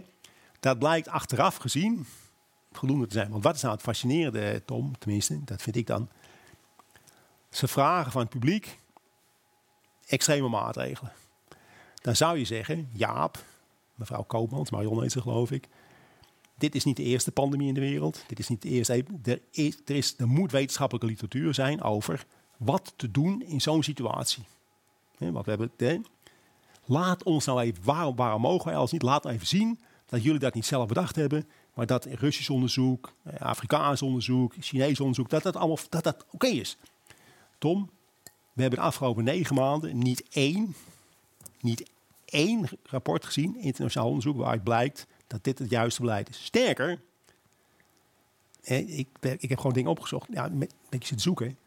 Wat, moeten we, wat is internationaal onderzoek geweest over hoe ga je om met een pandemie? Mondkapjes hebben geen zin. Dat heeft Van Dissel ook gezegd natuurlijk. Hè. Lockdown moeten we nooit doen. Nooit, nooit, nooit. En anderhalf meter is zinloos. Dus datgene wat we gedaan hebben, is in de literatuur al lang bekend. Dat moeten we juist niet doen. En dat blijven we nou volhouden. Oké, en daar wil ik dan even op ingaan. Want wat jij nu zegt. Ja. Nee, dat, ik ben ik niet zelf. Ik ben, ik, ben, ik ben ik de niet vorige zelf. keer hebben we het er ook over gehad eh, hier. Toen zei ik van, maar hoezo die dingen die jij bij elkaar... is dat de waarheid? Jij zegt er is literatuur, dit heeft geen nut. Een lockdown moet je nooit doen. Dan hoor ik gisteren bij Sven Kokkelman... die ik echt de beste interviewer van Nederland vind trouwens... maar dat terzijde... eh, eh, eh, eh, zit die, eh, die Ab Oosterhuis...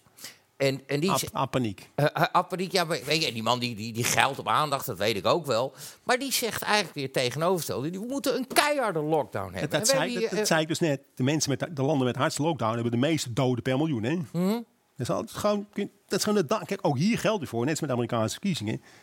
Al die landen geven alle data. Hè, dat RIVM ook. En die, die, eh, die ziekenhuisstichting Nies, die geven gewoon echt, die zijn totaal open met de data. Het gekke is dat de journalisten niet naar de data kijken, want dan kom je met heel andere verhalen. Want, Tom, hè, over de slachtoffers, het is voor, hè, op straat kun je aanwijzen wie een potentieel slachtoffer is. Ja? En jij niet. Jij bent geen slachtoffer, jij gaat niet dood. nee, No- ook niet met, type 1 suiker? No way. Nee? Wanneer ga je dood? Nee, dus 95, 95, dat is internationaal. Hè? En daarom, dat was, in, dat was internationaal, 95% van de doden zijn bejaarden met gezondheidsproblemen. Veel te dik en longklachten. Ja, ruimt lekker op, denk ik dan. Nee, maar dat Oh, maakt niet uit. En bij punt alleen maar. Die, dat, zijn, dat is de kwetsbare groep. 95%. En de rest, die andere 5%, dat zijn ook bijna allemaal mensen met zware gezondheidsproblemen. Onder de, vij- onder de 20 gaat niemand dood. Dus je, wat, wat ze gedaan hebben met die paniek, ze creëren paniek dat jij besmet kan worden. Ja, dat kan makkelijk. Maar daar ga je geen last van hebben. Alleen als een bejaard... Ja, het is niet de duurste bar eh, die Maar ik- gekocht ik- Dat dat is gewoon drie in elkaar. Echt magisch. Nee, maar het punt is gewoon, dus de kwetsbare groep, dat zijn oudere wereldburgers met krachten. Dus waarom doen wij nou lockdown? Wat, wat, wordt, wat mijn punt is altijd geweest, neem maatregelen waardoor die mensen, want dat zijn, stat, hè, dat, dat die beschermd worden, die worden niet beschermd door onze lockdown. Eens, Ster, sterk, sterker nog, ik zal het er even uitleggen. Hm? Hoe, Oh. Nee, ja, ik ben Nee, toch, nee, ik, ik, ik, ik, ben- moet, ik, avond, ik, moet, eh. ik moet voor twee praten, want Bart is niet. Nee, het lukt je goed, hoor. Het gaat je goed af. eh, echt, eh. Hè? Groepsimmuniteit. Hè? Dat, dat, was, dat was natuurlijk in, in maart ook het verhaal. Ja, dat is één, twee keer te, woord te sprake gekomen. Daarna werd het, was het een verboden woord eh, van maar, Rutte, dat, geloof maar, ik. maar in de virologie, in de virologie is dat nog steeds... Meer smaak hebben we niet. Virolo- groepsimmuniteit. Nou, maar nou krijgen we het punt. Iedereen, als je gewoon normaal doet, heeft iedereen dezelfde kans om het te krijgen. Toch? Mhm. Alleen de consequenties zijn voor iedereen verschillend. Ja, nee, Want- maar dat zoveel. Nee, maar dat- dus dat is heel, wat, wat nou. Nee, dus als jij het krijgt, is vervelend voor je, niks aan de hand. Maar als eh, iemand die 80 is. Dus wat doen ze nou met die lockdown en die bewegingsbeperkingen? Dus wat je zou moeten doen, is ervoor zorgen dat zoveel mogelijk mensen onder de 50 elkaar ontmoeten en besmetten. Dan krijg je de groepsimmuniteit. Dus hoe meer we boven elkaar gaan zitten als, als gezonde mensen, hoe meer die groepsimmuniteit in beeld komt. Dus gewoon kroegen open, meer Kroegen, festivals feest, open. Zoveel mogelijk. Zoveel mogelijk. En tegen de bejaarden zeggen, blijven jullie even binnen. Ja. Want, want dan gaan wij met elkaar die groepsimmuniteit opbouwen. Zonder dat het al te veel consequenties heeft voor ons. Want wij hebben er niet veel last van. En, en tegen de tijd dat die is, kunnen jullie ook weer meedoen. Dus wat doen we nou? Bewegingsbeperking. Dus we, we vertragen, we vertragen de groepsimmuniteit.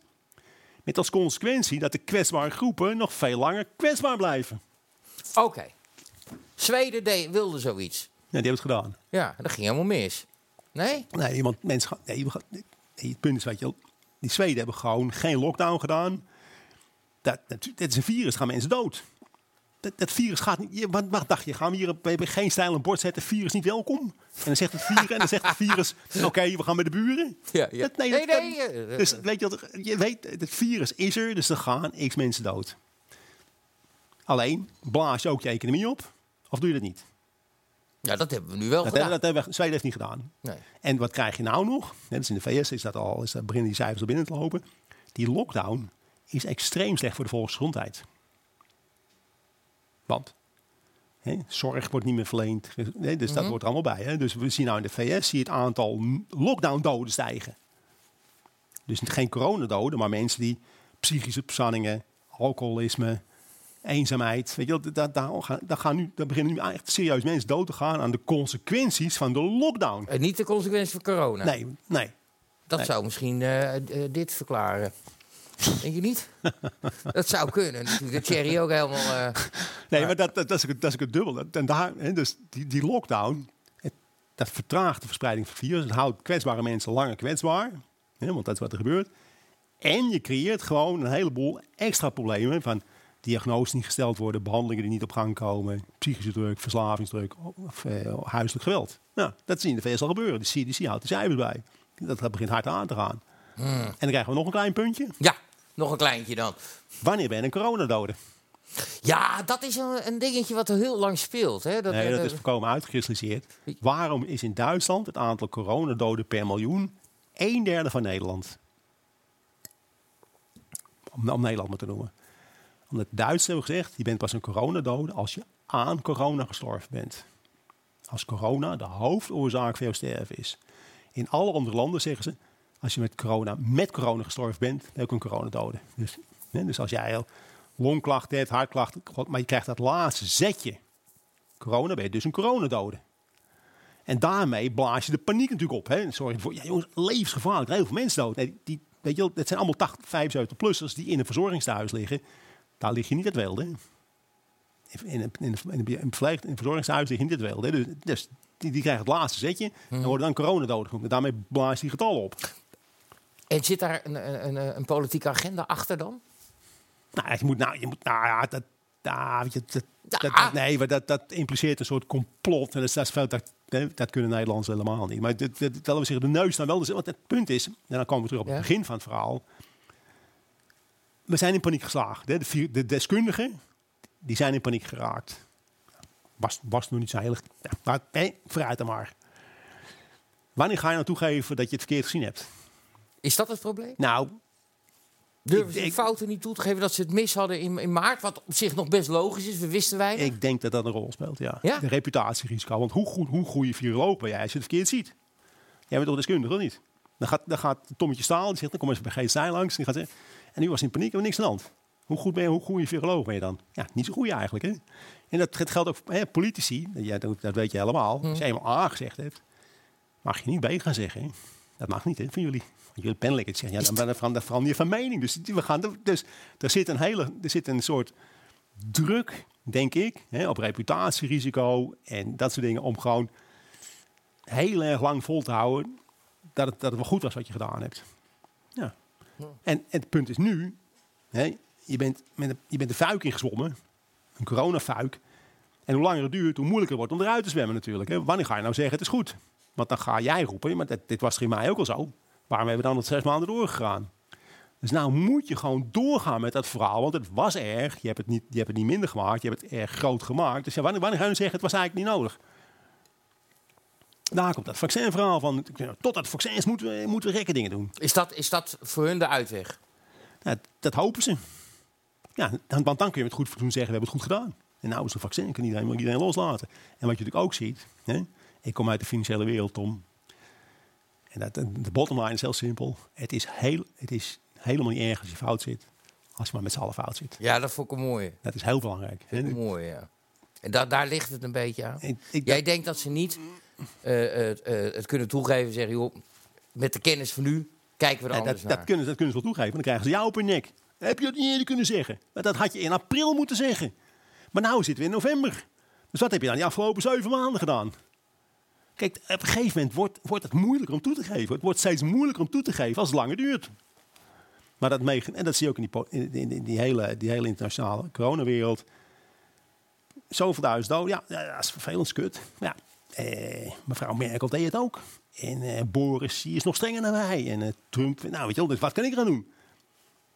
Ik, ik, ga niet, ik ga niet anders. Stel je voor dat ik, eh, dat ik ongelijk heb. In de groep zetten. Dat is verantwoordelijkheid verdelen. Dan ben je nooit verantwoordelijk meer. En dat geldt voor de virologen ook. In paniek geraakt. Er zijn allemaal groepen dat dat, dat allemaal heel erg is natuurlijk. Want stel je, nou, als je maar met z'n allen zegt, dan zit je met z'n allen fout. Dat is niet erg, hè? Nee. Je, eentje, je eentje fout zitten. Daarom werd er ook Ja. zo naar Zweden gekeken. Want die Zweden hadden gewoon de literatuur gekeken. En gezegd, wat moeten we doen en wat moeten we niet doen. Dus die Zweedse meneer Telgen heet die geloof ik. Die heeft gezegd, wij gaan gewoon doen wat de literatuur voorschrijft. Hè? We gaan niet doen wat, wat... En dus iedereen zit te kijken. Nou, hopelijk gaat het in Zweden heel erg mis. Want dan hebben wij gelijk gekregen. Nou, dat is gewoon niet gebeurd natuurlijk. Dus nou, nou hoor je niks meer over Zweden natuurlijk. Want dat, mag niet, eh, dat moet niet bekend worden. Maar denk je dat dat punt komt Nou, ik, dus maar ik, denk, ik denk dat weet je, reputatierisico, dat dat. Dat is, niet alleen, dat is niet alleen hier. Hè. Dat is, dat is op allerlei plaatsen. En, en zeker in deskundige land speelt dat een belangrijke rol. En je, als je fout bent begonnen, wanneer ga je toegeven? Ja. Hoe, langer, hoe, langer, als je, hoe langer je ermee wacht, hoe moeilijker het wordt. Want ondertussen is het nou gebeurd. Ja, ja denk je dat, dat, ze, dat, hè, dat ze dus eigenlijk maar mee. te wachten tot dat vaccin komt? en dan, dan Nee, maar dat- krijgen dat- we die, dat- dat dat groepsimmuniteit dat- en dat- hoeven we onze fout niet Nee, maar dat zei ik toch ook met, met die wetenschappelijke artikelen. Wat is nou makkelijker? Dat is net als met vrouwen met Amerikaanse verkiezingen. Als jij ervan overtuigd bent dat je goed zit, dan zeg je, dan zeg ik Tom, zeg het maar jongen, wat wil je weten? En dat is met, met de virologen ook. Als zij weten, als zij de literatuur achter zich hebben staan, dan zeg je toch gewoon jongens, hier, bam, bam, bam, 20 artikelen, zeg het maar. Wat zien we verkeerd? Het is er niet. Dat, dat, dat, dat geeft toch ook te denken, of niet? Die literatuur is er wel hoor. Alleen ze laten niet zien. Nee, natuurlijk niet, want die, die literatuur wijst op andere dingen. Ik heb nog even een vraag over, ehm, over de economie, zeg maar. Want er wordt nu alsmaar maar geld gegeven en dergelijke. Ja. Hoe diep zijn die zakken nou? Heeft dat allemaal ook weer te maken met dat gratis geld wat we kunnen lenen? Ja, dat, dat heeft ermee te maken. Ja, ja. kunnen we nog wel even volhouden dit? Nou ja, het, is, het, is- ja, maar het punt is, je moet altijd onderscheid maken tussen de overheid en het publiek. Kijk, de overheid kan een beetje masseren, dalletjes, eh, dalletjes wegwerken, maar het publiek moet zorgen voor de economie. Ja, weet je wel? En, en die moeten natuurlijk, kijk, als jij geld leent, moet je ook een manier hebben om, het af te, om, om een rente en aflossing te betalen. Dus die bedrijven moeten wel draaien. Dan, dan verdien je de rente en aflossing wel terug. Als op het moment dat je die economie als het ware stillegt en steeds meer problemen veroorzaakt, dan, dan kunnen die bedrijven, hoe gaan die hun rente en aflossing betalen? Nou, dan zeggen we tegen de bank van, ja, je krijgt even geen geld. Nee, dat kan ook. Maar de bank zit aan te kijken, ja, wanneer ga ik dan wel geld krijgen? Dan kom ik in problemen. Dus het punt is, je kunt er is een risico dat risico kun je verplaatsen. Je kunt zeggen, ik heb geen geld, maar dat, ik zorg ervoor dat, ik, ik moet betalen, maar ik, ik leg het probleem bij de bank neer. Want de bank is groot. Maar op het moment dat de bank heel veel problemen naar zich toegeschoven krijgt, dan komt de bank in problemen. Weet je, dus allerlei kleine probleempjes. Je kunt jouw probleem wel verschuiven naar iemand anders, maar dan is het niet weg, want het is niet opgelost. Probleem is verschoven naar een sterkere partij, die zwakker wordt naarmate die meer problemen krijgt. Nee, zeker niet voor geworden. Hè? Ja, dat kun je wel zeggen. Ja. Het is jouw werk. hey, we gaan heel even naar de reaguurders vragen. We Oké, gaan ja, weer langzaam afronden. Nee, afronden. Hoe, eh, moet je naar bed toe? Nee, ik niet. Maar, eh, ik, ik, de ik jongens weet hierachter? Ja, misschien. Ik weet het nou, niet. zeg het maar dan. Even kijken. eh, nee, ik heb, ik heb een paar vragen eruit eh, eh, gehaald. Eh, dat vind ik, al, ik vind de reaguurdersvragen altijd erg leuk. Ehm, ik krijg op dit moment ook geen vragen meer binnen van YouTube. Eh, even kijken. Vraag van de nickname een man met een banaan. Vraag voor Kees. Wanneer de corona-ellende achter ons is en de rook is opgetrokken... denk je dat er dan ook iets fundamenteel is veranderd in de economie? Daarbij ook nog bijvoorbeeld rond de olieproductie. Ik leg die link niet zo snel, maar... Denk je dat er dan iets verandert wat- in de economie? nou ja, wat je natuurlijk wel ziet, bijvoorbeeld in, in eh, kantorenland. Ja, laten we zeggen de vijfdaagse kantoorweek. Ja, dat is natuurlijk wel eh, zo'n beetje, dat heeft zijn einde wel genaderd. Hè? Ja? Ja.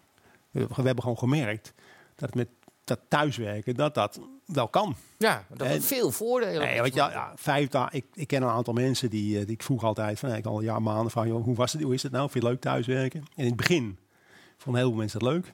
En nou zegt iedereen, Kees, wat, ik wil gewoon een kantoor. Ik wil gewoon even klepzeiken bij het koffiezetapparaat. Ik heb er helemaal genoeg van, van thuis Ja. zitten. Alleen maar, alleen maar thuis zitten. Dus er zal wel een mixvorm gemaakt worden. Komen van hey, thuiswerken en op de zaak werken. Maar dat betekent natuurlijk wel dat er heel veel kantoren leeg komen te staan. Ga, dus dat, weet je, dat heeft allemaal economische consequenties. Dan moeten verliezen genomen worden. Weet je, in die sfeer. Maar we hebben een grote huizencrisis. Dan bouw je de hele donders Nee, nee, dat- grond tot appartementen. Oké, nou, maar dat, maar mijn punt is alleen maar. Weet je dus dat, dat, dat is denk ik een van de blijvende effecten. Van die, daar vroeg die meneer naar. Van die corona-effecten. Dat we gewoon in, in kantorenland gaan we anders met elkaar om. En dat betekent dat er op allerlei plaatsen gewoon dingen gaan gebeuren. In, in, de- in, die, in, vastgoedwereld. En voor de rest, ja. Weet je wel, eh, de economie die is niet zo erg veranderd natuurlijk. Maar we zijn, eh, hopelijk zijn we snel uit het corona-verhaal. Maar kijk, het, Ja? is gewoon een, vi- het is gewoon een virus. En een virus zit gewoon in een seizoenspatroon. Net als Ik- ja. nee, dat is gewoon griep hoor. Net als met de griep. Ik, je kun je nou al voorspellen. In eh, maart, april krijgen we weer meer coronagevallen. Nog meer dan nu? Nou ja, dat, oh ja, daar kunnen we ook, kunnen we ook nog even over hebben. De PCR-testen. Goed dat je erover begint. Ja, wat is daarmee? PCR-testen. Ja. Ja. Grote leugen. Grote leugen. Ja. Ik ben er altijd bang met dit soort dingen. Dat Nee, heel erg Robert Jensen gaat worden. Weet. Nee, nee, nee, nee, maar die Leg hem eens goed uit. De, de- zelfs de bedenker van de PCR-test en degene die het meest ontwikkeld heeft, die zegt van waar gebruik je hem voor? En waar die nou voor gebruikt wordt om beleid te maken, is helemaal fout. Die, die PCR-test geeft een soort in die, die zit- eens wat die meet, er staat er genetisch materiaal van het virus in jou zit. That's it. Ben je dan besmet? Ben je dan, nee, met het punt is of je besmet bent, ben je besmettelijk. Dat maakt uit of je besmet bent. Heel veel, heel veel mensen zijn besmet, hebben er nooit geweten, die hebben het niet eens geweten. Echt, de bulk van de mensen wist niet dat ze besmet waren, maar die hebben er nergens last van gehad. En er zijn een paar mensen. Wanneer, wanneer ben je besmettelijk? Wanneer besmet je andere mensen? Nou, dat kun je totaal niet meten met die test. Nou, dat het is nog erger. Dat kun je wel meten, maar dat willen ze niet meten. Nee? Waarom willen ze dat niet? Nou, dat heeft te maken met de inhoud van die test. Wat, wat, kijk, zo'n virusdeeltje is echt extreem klein. Hè? is echt extreem klein. Dat kun je nooit zien. Dus je- wat, wat ze doen, ze, ze, ze vermenigvuldigen het virusdeeltje technisch. Net zolang tot ze het kunnen zien. Hè, ze, ze vermenigvuldigen het. Hè? Ze, ma- ze maken van 1, 2, 4, 8, 16. En een vermenigvuldigingscyclus. En op een gegeven moment kun je het zien. Nou, wat zegt nou die bedenker van die test, die, die die techniek ontwikkeld heeft van het vermenigvuldigen van die virus, van dat DNA-materiaal.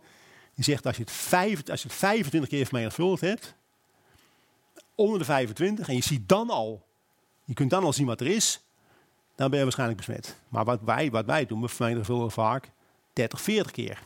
Nou, hij zegt als je 30 keer, 40 keer vermenigvuldigt, dan kun je, kun je alles bewijzen. Maar, dat betekent niks meer. Dat virus, dat, dat DNA-materiaal is nog zo lang dood. Dus als je de grens zet bij na 25 keer vermenigvuldigen, 25 à 30 keer, dan, dan zien we iets. Nou, dan, dan moet je maar weten, kunnen we weten naar huis. Maar bij 35, 40, maar, niet maar nu is iedereen, het ding is mik gedouwd. En we gaan lekker vermenigvuldigen. En we zien het, dan blijft maar thuis. We hebben besmettingen. Maar besmetting is echt niks. Ben je besmettelijk? Dat is het. Ja, dat, is is- een groot verschil. Ja, een heel groot verschil. Het maakt uit dat je besmet bent. Je nergens last van hebt. En En elke die- keer komt het dan weer terug op dat punt wat jij zegt van ze willen hun fout niet toegeven. Dat kan Nou ja, niet. dat, eh, dat, eh, ja, maar dat gek is met, met, die, met, met dat testen. Toen we, toen we, begonnen, we zijn pas gaan testen in, in eh, augustus, september. hè. Daarvoor werd, niet, werd Ja. heel, heel zeldzaam getest. Maar het is wel met dat, met dat testen. En als je natuurlijk iedereen maar test, vind je, en heel vaak vermenigvuldigd, dan krijg je altijd, krijg je altijd gevallen. Ja. En dus kun je de paniek weer op peil houden. Standje, standje paniek. Ik, denk niet dat, ik denk niet dat het daarom gedaan is, maar het helpt wel. 8000 besmettingen. Levensgevaarlijk op straat. Ja, waarvan misschien eh, 6000 niks betekenen. Oké, ik, ik heb toch nog een vraag eh, uit hoe heet het, eh, van YouTube binnengekregen. Nou. Van Els Fontijn. Vraag aan meneer De Kort. Dat bent Ja, u. dat ben ik. Ja, ja, corona is dus geen pandemie, maar een epidemie. Nou ja, daar zit een verschil tussen, maar... Nou, dat, dat, Maar ja, ja, nee, nee, dat is een ik. vraag. Nou, dat, goed, ja, waarschijnlijk een goede vraag. Daar heb ik geen antwoord op. Oké, dat- dat- dat mag, hè? Ik bedoel, dat Je kunt, je kunt even je smartphone kijken wat het verschil is. Maar er, is een verschil tussen. Maar, je Nee, maar mij ook niks over economie vragen. Maar, nee. Jou wel trouwens. ook over epidemieën en of nou een pandemie is, daar is. Dat is vaker gebeurd in de wereld. Veel vaker. Daar is literatuur over. En, eh, Goed. Ik heb hier nog ook nog een vraag, een Regulus vraag van een nickname Filosofem. Filosofem. Ik ze verzin af en toe echt geweldige dingen. Hoeveel doden vind jij acceptabel in Nederland voor de economie? Hoe kwantificeert hij de economische schade van long-covid-patiënten die misschien niet meer aan het arbeidsproces kunnen deelnemen? Gezondheidszorg en economie in deze pandemie tegen elkaar afzetten is een, toch een valse dichotomie. ja, ja. Oh ja, dat woord kende ik nog niet. Maar, Ja, nee, les leren. ja, ik leer wat hoor. Nou ja, kijk, wat ik net al zei. Bijna alle doden zijn, vij- zijn 65, 70-plussers. Dus die hebben het economisch proces... Nou, die, eh, Nee, die, die, werkt een vergrijzing tegen. die, die, zeggen. krij- die krijgen Alleen maar voordelen. Die krijgen geld, weet je wel. Dus die... Ja, dat, dat is het punt. Hè. Dat, eh, dat, dat is van, van het begin af aan mijn verhaal geweest. Dat je een afweging moet maken tussen het gezondheidszorgverhaal. Wat, hè, die mensen hebben ook een recht op fatsoenlijke zorg. En dat ze naar de IC toe kunnen, al wat het meer zei. Maar wat heeft het voor zin en wat wordt, het, wat wordt die kwetsbare groep er beter van als we de economie opblazen? Dat, dat heb ik nooit begrepen. Hè. Dat- we moeten gewoon rekening houden met die mensen en kijken van Ja. wat, kunnen we voor hun, hè, wat kunnen we voor hun doen. Dat zij eh, kunnen de- hè, dat, ze, dat die groepsimmuniteit tot stand komt en dat ze gewoon zo weinig mogelijk onnodig geraakt worden door dat virus. En en wat, wat in Nederland is gebeurd en op alle andere plaatsen is, er is duizend procent voor de, voor, de, voor de gezondheidszorg gekozen. En de rest, nou, dat zien we dan weer. En dat, nou, als je gewoon dat vergelijkt met de griep, als je de griepdoden, nu zijn het aantal coronadoden wel groot het griepdoden, maar griep gaan wel jongeren dood hè, en mensen onder de 50 en hier bijna niet. Dus het is heel moeilijk om daar sommetjes over te maken, maar doe iets waar, waar, waar de kwetsbare groep door geholpen wordt of niet geraakt. En het heeft geen zin om iedereen te straffen. Het is eigenlijk, eigenlijk we, we straffen iedereen. Iedereen moet gelijk gestraft worden. Waarom? Want dat is eigenlijk, iedereen moet, iedereen moet hetzelfde behandeld worden. Nee, die groep moet je heel speciaal behandelen. Die kwetsbare mensen. Maatwerk. Ja. Ja, dat- Ja, maatwerk, dat is moeilijk. Twee groepen. Maar niet, niet gaan zeggen, omdat, wel omdat we, die, omdat we die kwetsbare groep apart gaan zetten, mogen jullie ook niks. Dat heeft natuurlijk geen zin, zou ik zeggen. Ik heb nog een vraag van eh Frins eh Binkenstein. Die komt wel vaker voorbij in Oké. de reaguurders vragen. Vraag voor Kees. Een hele simpele, eh, gesloten vraag. Betalen we in 2030 nog met de euro in Nederland? Ja, dat denk ik wel, ja. Ja, ja, ja. weet je, er, zit... Het punt is, oh, we hebben het met elkaar bedacht, de euro. Dus je kunt ook met elkaar mee stoppen. Maar dan moet je dus je fout toegeven. Nee, dat, Nee, nee, is één ding natuurlijk, hè, dat is één ding. Maar de consequenties zijn natuurlijk wel krankzinnig groot. Ja, want we zitten heet... Dat, dat, dat, als je over nadenkt, daar zitten zoveel consequenties aan. Dat, ik- dat, dat ik denk dat er heel erg lang, hè, de euro staat een beetje onder druk met die Zuid-Europese landen, dat er heel erg lang geprobeerd gaat worden om de zaak toch bij elkaar te houden. Je kunt ermee stoppen, want we hebben het met elkaar bedacht, maar we zijn ondertussen 20 jaar verder. Dus de, de, de verhoudingen zijn, iedereen is aan gewend, elk contract moet opengebroken, terug naar, weet je, je krijgt een ontzaglijke chaos als je ermee stopt. Dat weet je zeker. Ja. Dus om dat te voorkomen, denk ik dat ze vrij lang, dat ze echt hun best gaan doen om het, om het, om het in stand te houden. Oké, oké. Eh, nog een economische vraag, eh, omdat we nu in een crisis zitten. Eh, dit is van Sarcastica, de nickname. Zou het niet verstandiger zijn om tijdens een crisis de belastingdruk te verlagen in plaats te verhogen? Niet eens zozeer het, gezien het financiële plaatje, maar meer vanuit motivatie, demotivatie. Zodra Den Haag, zodra Den Haag uit zijn crisis is, begint die pas voor de samenleving. Is de belasting verhoogd dan? Nou, Nee, belasting. nee, nee, nee. Nou, ja, is het zo. De uitgaven zijn in ieder geval wel extreem verhoogd. Hè, met Ja. al, al die steunmaatregelen. Dus. Ja, nou ja, nou ja, goed. Dat, dat, dat, hè, dat we praten, het begrotingstekort is enorm opgelopen. Dat is niet helemaal het antwoord wat, wat die mevrouw waarschijnlijk wil horen. En dat, dat is wel goed. Maar, en dat, dat, is ook, dat is ook het punt met het herstelverhaal. Ook een, een beetje een, een stokpaardje voor mij. Je kunt wel gaan steunen. Hè, dat is goed. Maar hoe lang blijf je steunen? En wat gebeurt er als je wat minder gaat steunen? Kan de economie zonder steun? Of zitten we in de fase dat we gewoon moeten blijven steunen? Dus wij, ook daarvoor geldt, we zijn, is met, met die rente ook, die is omlaag gegaan onder het motto. En wanneer gaat die weer omhoog? Wat gaat er dan gebeuren? Ja, dat vind ik eigenlijk Nou wel een goede. Nou, dat, dat, dat willen ze niet eens. We hebben zoveel schulden. Dat als de rente ook met 2% omhoog gaat, dat hele series faillissementen komen. Dan krijg je een economische crisis. Die, die rente moet nou zo laag blijven, omdat we gewoon zoveel schuld hebben. En als de rente 0 is of 1, dan kun je je schulden wel betalen. Maar als de rente 3 of 4 wordt, ja, weet je, dan, gaan, dan gaan mensen en bedrijven omvallen. Dus wanneer gaan we nou... Met, hè, dus we zijn ergens ingestapt. En nou kunnen we eigenlijk niet meer uit. Maar de bijvangst wordt groter en groter. Dat is eigenlijk wat er gebeurt. En dat is met, met dat steun, met, met, met geld geven ook. We zijn er ingestapt. Dat, dat heeft wel geholpen. Wanneer gaan, wanneer gaan we ermee stoppen? En kunnen we ermee stoppen? Dat, dat soort dingen. Je, kunt- dat hebben we net eh, eigenlijk mee begonnen ook. Weet je. je kunt ergens aan beginnen, je moet wel een plan B hebben. Dat of je nou een partij wil overnemen of niet. Een plan B of een plan C hoort er ook bij. Niet, niet alleen A. En dat, dat is natuurlijk heel vaak met economisch ook. En we gaan ergens aan beginnen. Je hebt de bijvangst. En, wat, en als dat niet lukt, wat is plan B, plan C? Er wordt heel snel iets gedaan. We moeten wat doen. Maar wat ga je dan? Weet je, heb je erover na? Heb je Heb je doorgedacht? gedacht wat, wat voor effect het Ja. heeft wat je daarna... En hoe we, hoe Het we is- teruggaan. Maar dat hoor je natuurlijk wel vaker. Dat politiek en economische beslissingen heel vaak pragmatisch zijn en op de korte termijn. Ja, nou, dan, maar dan krijg je wel. Maar dat, dat is allemaal prima. Dat heeft wel consequenties die vaak. Hè, dus op korte termijn los je een probleempje op. Niks mis mee. Maar je creëert een groter probleem op lange termijn. Maar dat ja, is heel vaak wat er gebeurt. al die politici en economen vaak alweer weg. en dat ze dan dat- nog maar eens terug te Dat- vinden. ja, ja, maar goed, maar dan, dan, krijg je het punt, wie gaat aan, de, wie gaat aan het probleem oplossen? Dus dat is heel, het, is, het, be- het begint altijd met de beste bedoelingen. Echt waar. wel. We denken echt dat we iets goed doen. Op korte termijn, precies wat je zegt. Maar als je niet nadenkt wat, wat de consequenties daarvan zijn, en de lange termijn, ja, dan is vaak na verloop van tijd is de schade veel groter dan, dan de opbrengst. Echt veel groter. Dat is nou ook aan het gebeuren. Oké. Laatste eh reaguurdersvraag van Patje of Pekje. Als de economie krimpt in 2020 met 4, kom- eh, eh, als de economie krimpt in 2020 met 4,2 procent, kun je dan spreken van een groeiende economie in 2021 als ze 2,8 procent inlopen? Nee, toch? Nou, ja, dat ligt aan ten opzichte van waar je bekijkt. Hè. Ten opzichte van het jaar daarvoor groeide wel. Ja. Ja, maar Nee, maar wat je, wat, wat, je, wat je nu vaak ziet gebeuren, ja, dus hij groeit wel. Hè, maar wat, wat, waar, waar de misverstanden ontstaan, als je van min 5 naar min 3 gaat. Het tweede kwartaal wordt min heel veel, het derde kwartaal wordt min... Dat is geen groei. Dat is gewoon, dat is gewoon kleinere min. Van, van min 4 naar plus 2, dat is echt groei. Alleen ben je er niet terug bij af. Maar van min 7 naar min 4, dat is geen groei. Dat is nog steeds krimp. Dat, dat, dat, die fout wordt wel vaak gemaakt. Ja, dat gaat, dan gaat het minder slecht. Ja. Met, met 2,5 gaat het echt wel beter. we gaan een beetje afronden. Is er nog iets wat je kwijt wil? Ik vraag altijd eerst aan Bart. Heb je nog een vraag? Dan zegt hij altijd nee. En dan zegt hij vijf minuten later alsnog eh, heeft Nou hij ja. iets. Maar mijn laatste vraag is altijd... eh, heb je het gevoel gehad dat je alles hebt kunnen zeggen? Of wil je nog iets kwijt? Nou, ja, ik heb al. eh, de vrijheid van meningsuiting stond weer hoog in het vaandel. Ja, ja je Ja, mag ja. hier alles zeggen. Dat is fijn. Je krijgt die langere tijd van BNR. Alleen daar Ja, spreid je het daar, over daar, vijf dagen. daar is gewoon het format. Ja, nee, dat, nou, dat, snap ik. Ik vind, ehm, eh, eh, het is nu de tweede keer dat we elkaar zien en ik volg jou natuurlijk ook een beetje. Hoe oud ben je inmiddels? 64. 64.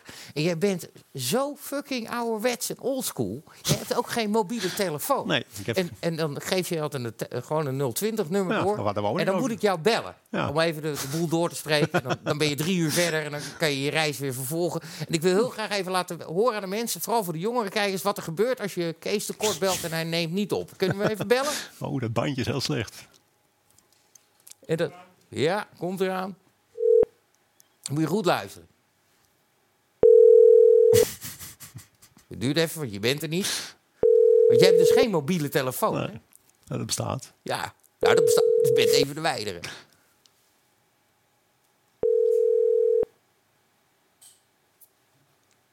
bent verbonden met het antwoordapparaat van Kees de Korst. Hoor je dat? Ja. Dit is het antwoordapparaat voor Kees. Het antwoordapparaat, dat Ja. is nog van voor de voicemail, man. Nou, en? Dat is goud.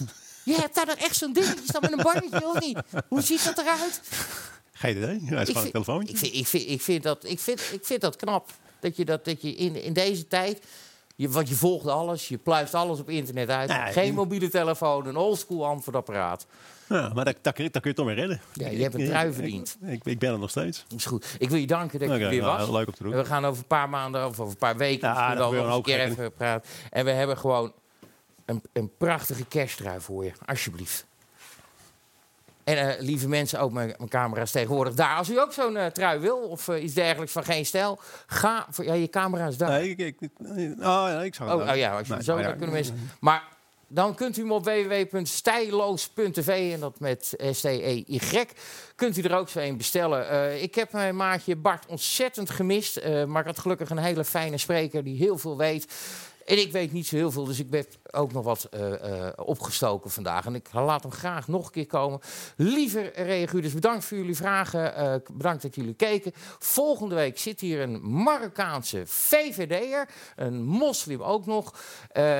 uit Overvecht in Utrecht. Een hele leuke gozer. En daar kunnen we ook eens even goed gaan praten over hoe liberaal een moslim kan zijn en hoe je daar eh, mee omgaat. Want die jongen krijgt ook bakken met kritiek over zich heen. Volgende week om 9 uur op donderdagavond chips, nootjes, bier met VVD'er Zoher El Yassini. Dankjewel, tot volgende week.